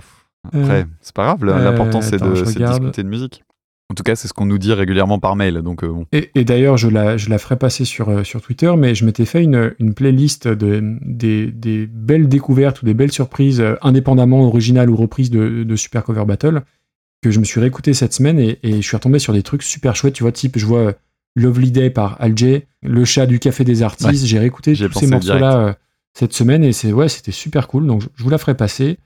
Et pour en revenir à Korn, on va mettre ça. Dans, le, dans le genre, juste proposition. euh, Je, je trouve qu'il y a un- quelque chose qui me fait penser un peu à Rock de Casbah par euh, Rachid Ah, tu vois, c'est marrant, j'étais juste en dessous parce que euh, les Eagles of Death Metal qui reprenaient Mary J. Blige, euh, ça, ça- je trouvais ça similaire en termes de provenance et, et- et façon de la revisiter. Écoute, on la, on la met entre les deux, donc ça nous fait une Allez. 57e place pour Korn entre donc euh, Rashida et les Eagles of Death Metal. Je trouve ça pas mal. Ouais, c'est, ça me semble être un très très bon classement. Et un grand, grand merci à Arnaud pour, euh, bah, pour m'avoir euh, forcé à réécouter du Korn. Et vraiment, c'est une chanson, vu qu'en 2004, j'écoutais complètement autre chose, bah voilà, j'étais passé à côté. Et du coup, c'est une très, très belle surprise. C'est cool. Et pareil, moi j'étais très content de la redécouvrir avec euh, pas mal d'années en plus, parce que du coup ça m'a fait complètement revoir mon jugement. Donc ça veut dire qu'elle vieillit bien, ou alors que tu, tes goûts ont évolué aussi, évidemment. Mais euh, Peut-être un peu des deux, je crois. ouais, ok, Parce qu'elle a, elle a pas vieilli euh, musicalement, je trouve, alors qu'elle a bientôt 20 piges, quoi. c'est ça. Bon, et ben voilà. Euh, donc on a quand même classé un morceau dans le top, dans le top 50, euh, Heartbreak Hotel par John Kell qui est 41e, et Word Up qui est 57e, donc c'est plutôt, c'est plutôt pas trop mal. Carrément. Il nous reste le, le flutio. Allez. T'as préparé? J'ai préparé. Ouais, j'ai préparé. Je te laisse donner la réponse à la fois précédente. Alors, oui. Et ré- rappeler le concept. Alors, le concept, il est assez simple. Euh, Damien va nous jouer un petit air au flutio. Il va falloir euh, reconnaître cet air-là. Euh, si vous avez une idée, vous m'envoyez un mail à recoversionpodcast@gmail.com ou ça marche en DM sur Twitter ou en DM sur Insta ou euh, dans le Discord. Euh, une fois que j'ai compilé toutes les bonnes réponses, euh, bah, je fais un tirage au sort et celui ou celle qui gagne voit sa reprise abordée dans l'épisode d'après. Et la réponse à l'épisode précédent, alors je crois qu'on a eu notre record de, de bonnes réponses. C'était la musique de la pub Erta. Et je sais pas si tu savais, moi en tout cas je l'ignorais, mu- musique qui aurait été composée par Pierre Bachelet. Comme, comme quoi euh, tout, tout se recoupe, tout se rejoint. Tous les chemins nous ramènent au, au au, correctif. au- euh, au correctif métissé, les, les, les colons parlent correctif métissé. Et donc, on a eu beaucoup, beaucoup de, de bonnes réponses. Et j'ai notamment une réponse. Alors, et il faut que je retrouve son, son, son prénom. Fr- euh, hop, Franz, Franz Chouchet, je sais pas comment ça se, pro- ça se prononce. Franchuche. Fran- Franz Chuch, voilà. Qui m'a envoyé en guise de réponse un bulletin de Fabien Roussel et une, une Knacky Erta en photo. donc voilà, j'ai trouvé ça très drôle. Bravo à lui. Et alors, il a pas gagné le pins, mais il m'a fait marrer. Voilà. T'es prêt? Oui, je suis prêt. Et euh, comme celle-ci semblait être un peu trop facile, je me suis dit que j'allais Ah. changer mon fusil d'épaule et je vais, je, vais, je vais la jouer un peu moins sécurisée. euh. Il prend des risques. J'ai ressorti le flûteau en plastique qui a le mérite de sonner fort. Et je me suis dit que j'allais faire un truc avec des notes, euh, avec un peu plus de notes et un peu plus de Allez, rythme. un petit coup de shitty flûte. Et je vous souhaite énormément de courage.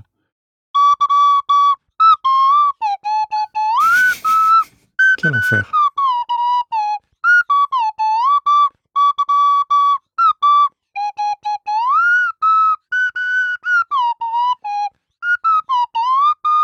Bah c'est Easy Baby, hein. C'est vrai, tu trouves? Ah oui, oui, oui, c'est carrément ultra reconnaissable. C'est juste que je m'améliore en fait. Bah oui, c'est.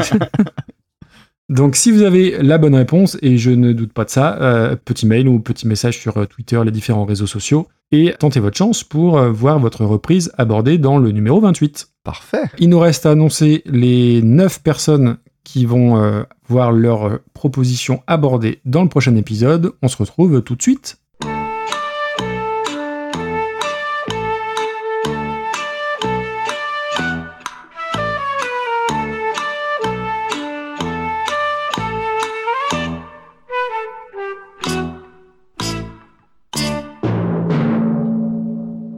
Donc, dans le prochain numéro de Super Cover Battle, qui sera donc le 28e, on aura une proposition d'Olivier Combé, Ensuite, un autre de Alban, ensuite un titre envoyé par Rachel, puis un de Olivier Hamon, sans doute le frère de Benoît.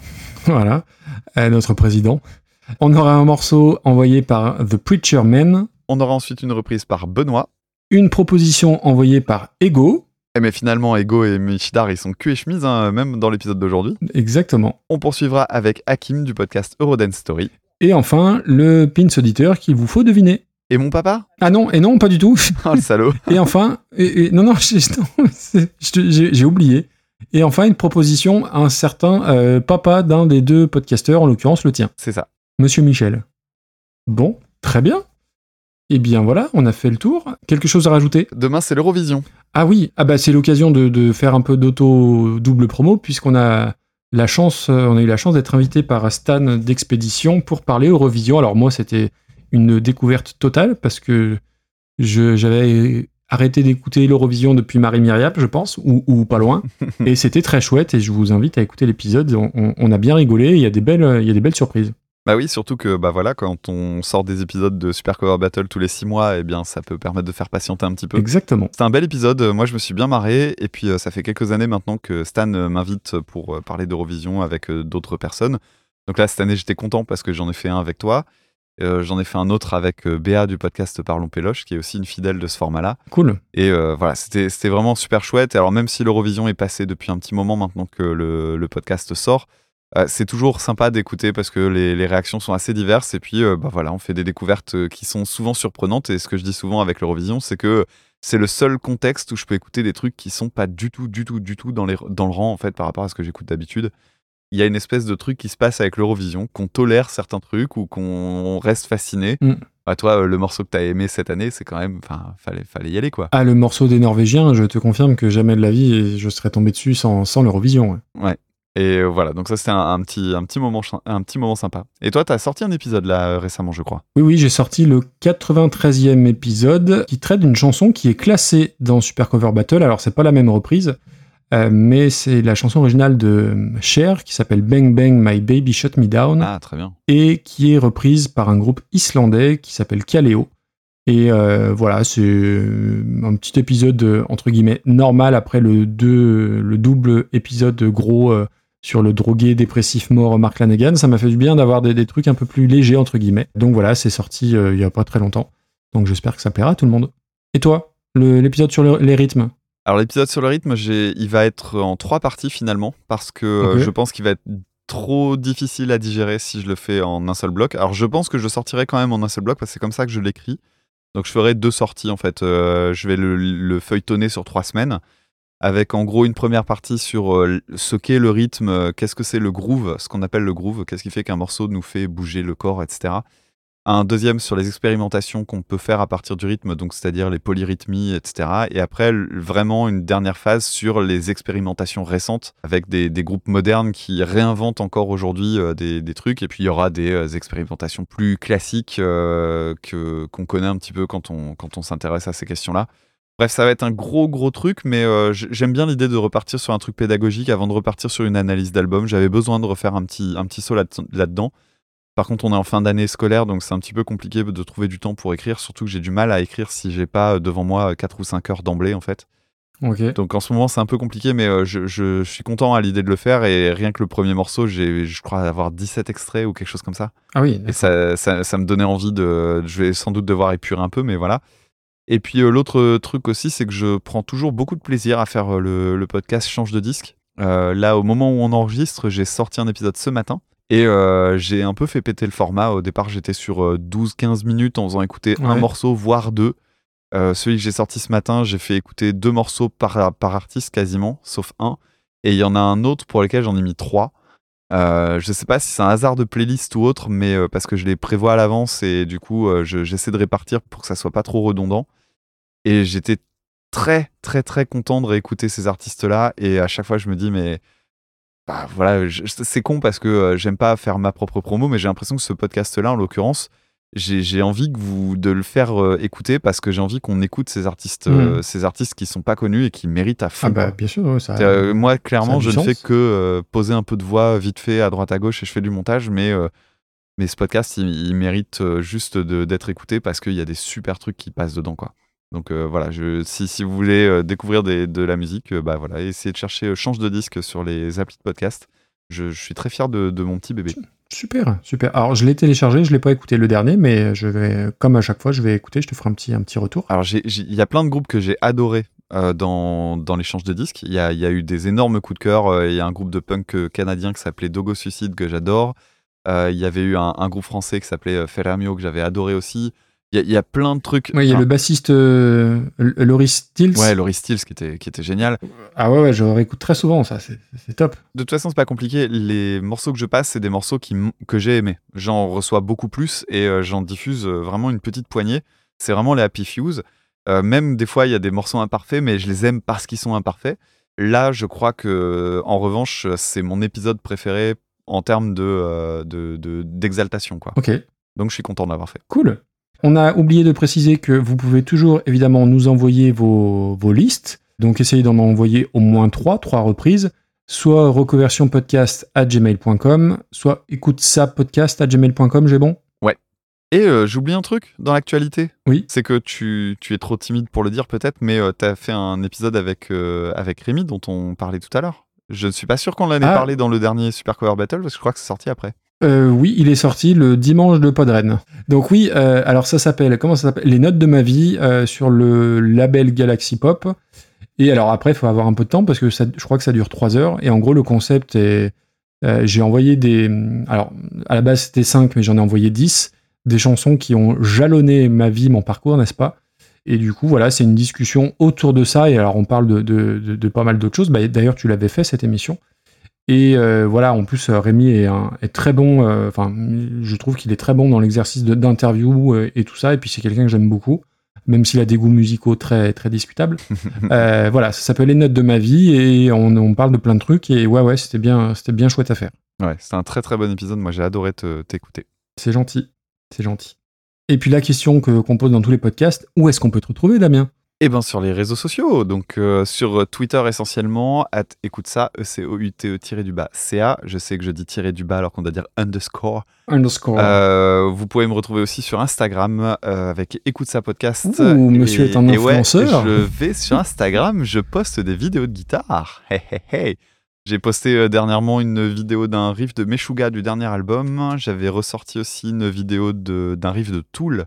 Oui. Euh, voilà, c'était le morceau The Grudge, le break. Ah, quel morceau. Et, et voilà, je pense que je vais essayer de faire ça un petit peu plus souvent. Et euh, dernièrement, j'ai aussi relancé un petit peu la chaîne YouTube euh, de réaction en Ah oui, direct. très bien.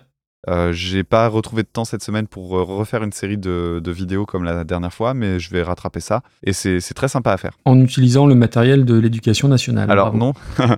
Alors, si tu veux, à l'occasion... Enfin, à la salle de Ah Ouais, classe. je vais dire, à l'occasion, je ferai des photos de tout ce qui m'appartient dans la classe, à commencer par mon bureau.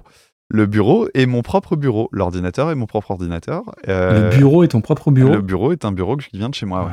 Voilà, l'éducation nationale, c'est ça. Incroyable. Et t'inquiète pas, je fais vraiment partie de ceux qui en mettent le moins. Mais voilà, ça te donne une idée. Bon, très bien. Eh bien, on a fait le tour. Merci beaucoup, Damien. C'était bah, très bien, co- comme d'hab. C'était très chouette de, de rediscuter ensemble. On se retrouve le mois prochain?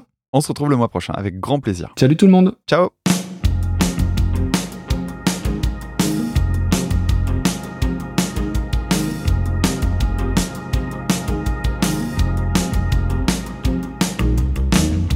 D'abord vos corps qui se séparent. T'es seul dans la lumière des phares. T'entends à chaque fois que tu respires. Comme un bout de tissu qui se déchire. Et ça continue encore et encore. C'est que le début, d'accord, d'accord.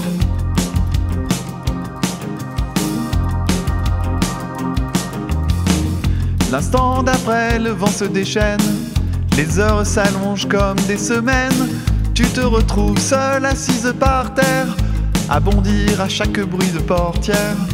Et ça continue encore et encore. C'est que le début, d'accord, d'accord. Quelque chose vient de tomber sur les larmes de ton plancher. C'est toujours le même film qui passe. T'es toute seule au fond de l'espace. T'as personne devant. C'est bien les garçons, vraiment, c'est bien. Oh yeah La même nuit que la nuit d'avant. Les mêmes endroits deux fois trop grands. T'avances comme dans des couloirs. Tu t'arranges pour éviter les miroirs. Mais ça continue encore et encore. C'est que le début, d'accord, d'accord. Na na na na na na. J'ai pas envie qu'après tu me reproches de dire ouais, tu veux rien changer. Non, non, mais je vais euh, apporter des nouveautés, un peu renouveler le format, pas dans renouveler le la couple, flamme, tu vois. mais tu, peux, tu veux pas, tu veux pas, écoute. C'était une idée de merde. Give me a reason to love you. ah non, pardon. Allez, euh, euh, ouais, c'est ça. Donc Final Fantasy, euh, le, je sais pas, le 7, c'est ça, je sais plus. Ah Alors, il va falloir revoir tes chiffres romains, c'est le 15. C'est le 15 Ok, bon, j'y connais rien, moi, Final Fantasy. Euh, Ouais, que. J'arrive même pas à parler tellement je suis époustouflifié. Euh, T'es prêt pour un tunnel? T'as vu que c'était ça que je faisais au, flutio tout à l'heure? Ah non, j'ai pas reconnu. Mais je t'écoutais pas, c'est pour ça. Ouais, tu m'écoutes plus.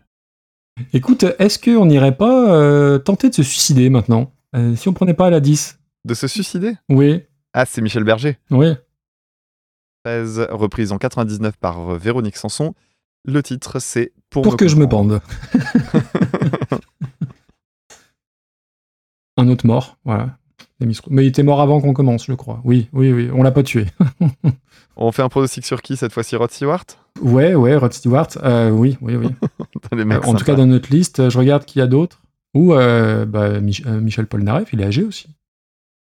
D'ailleurs, la couverture, je sais pas si t'as fait attention, mais il t'a rien rappelé, euh, John Cale sur la couve? Attends, fais voir, je vais vérifier. Euh, bah, il me fait penser à plein de, euh, plein de gens, au, ch- au chanteur des euh, The Verve. euh, le- Ah ouais? quand, Ah, il- euh, quand il- Richard quand Ashcroft? il marche, là. Ouais. Bah, Lou Reed Moi, je- aussi, un peu. Ah, moi, je trouve que c'est un look-alike de Maynard James Keenan, c'est incroyable. Sur la couverture, Ah, ouais. Il a des cheveux, lui. May- Maynard. James Keenan, il fait n'importe quoi avec ses cheveux, donc faut pas prendre les cheveux en compte. C'est ça l'astuce. Ouais, non, ça m'a pas. Bon, bah, c'est pas très grave, on s'en fout. Ce sera Ok. coupé au montage, ce sera très bien. On va rigoler. Euh, Holidays. Mon Pins, donc, qui clôturera ce 27e épisode. Qui clora. Ah oui, en On plus, je le sais, putain, pas. je déteste ça. Ah, tu couperas au montage. Je veux pas que les gens savent que je dis, que je dis ça. Ouais, D'ailleurs, c'est ça. Et puis, euh, jamais, promets-moi que jamais au grand jamais, dis jamais au grand jamais, Jamais au grand jamais, je ne prononcerai je ne prononcerai dans un épisode de Super Cover Battle dans un épisode de Super Cover Battle le mot qualitatif. Qualitatif. Ah ouais, t'aimes pas le mot euh, Ah, putain, oui, je- je- on l'emploie mal, c'est ça de ça. Mais il a aucun sens ce mot. Euh, c'est très qualitatif. Ah bah je crois qualité, que je donne ma langue avait fait un épisode euh, là-dessus. J'ai horreur de ce mot. Ok. Voilà. Ça va Bernard Pivot, on peut, on peut continuer Alors, Vas-y. donc un grand merci à Arnaud pour nous avoir... Oh là là. T'es trompé de préposition, c'est deux. Donc un grand merci à Arnaud pour nous avoir... Non, ça va pas pour De nous avoir envoyé. Ah ouais? Bah oui. Donc un grand merci à Arnaud de nous avoir... Attends, parce que du coup j'ai insisté. On va remercier Arnaud qui nous a envoyé donc cette chouette euh, proposition. Qu'est-ce qui bouge le cul des Andalous Papayou, papayou, papayou, papayou, lélé. Je me souviens les prairies bordées de cactus. Je vais pas trembler devant ce pantin, ce minus.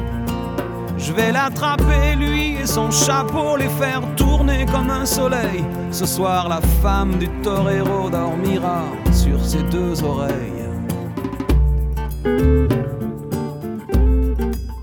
Est-ce que ce monde est sérieux? Comme ça peut faire du bien. J'ai prié pour que tout s'arrête. Andalousie, je me souviens. Je les entends rire comme je râle. Je les vois danser comme je succombe. Je pensais pas qu'on puisse autant s'amuser autour d'une tombe. Est-ce que ce monde est sérieux?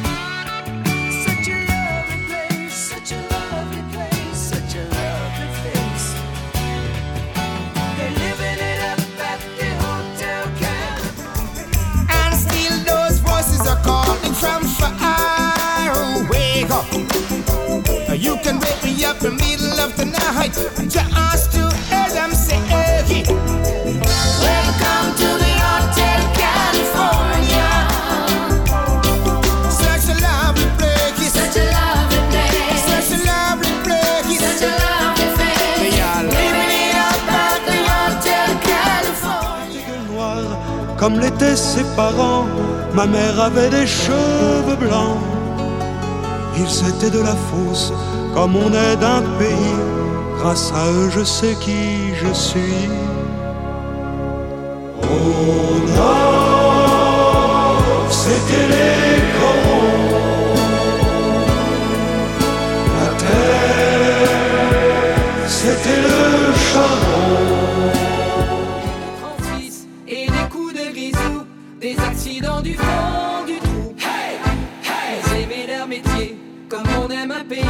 C'est avec eux que j'ai compris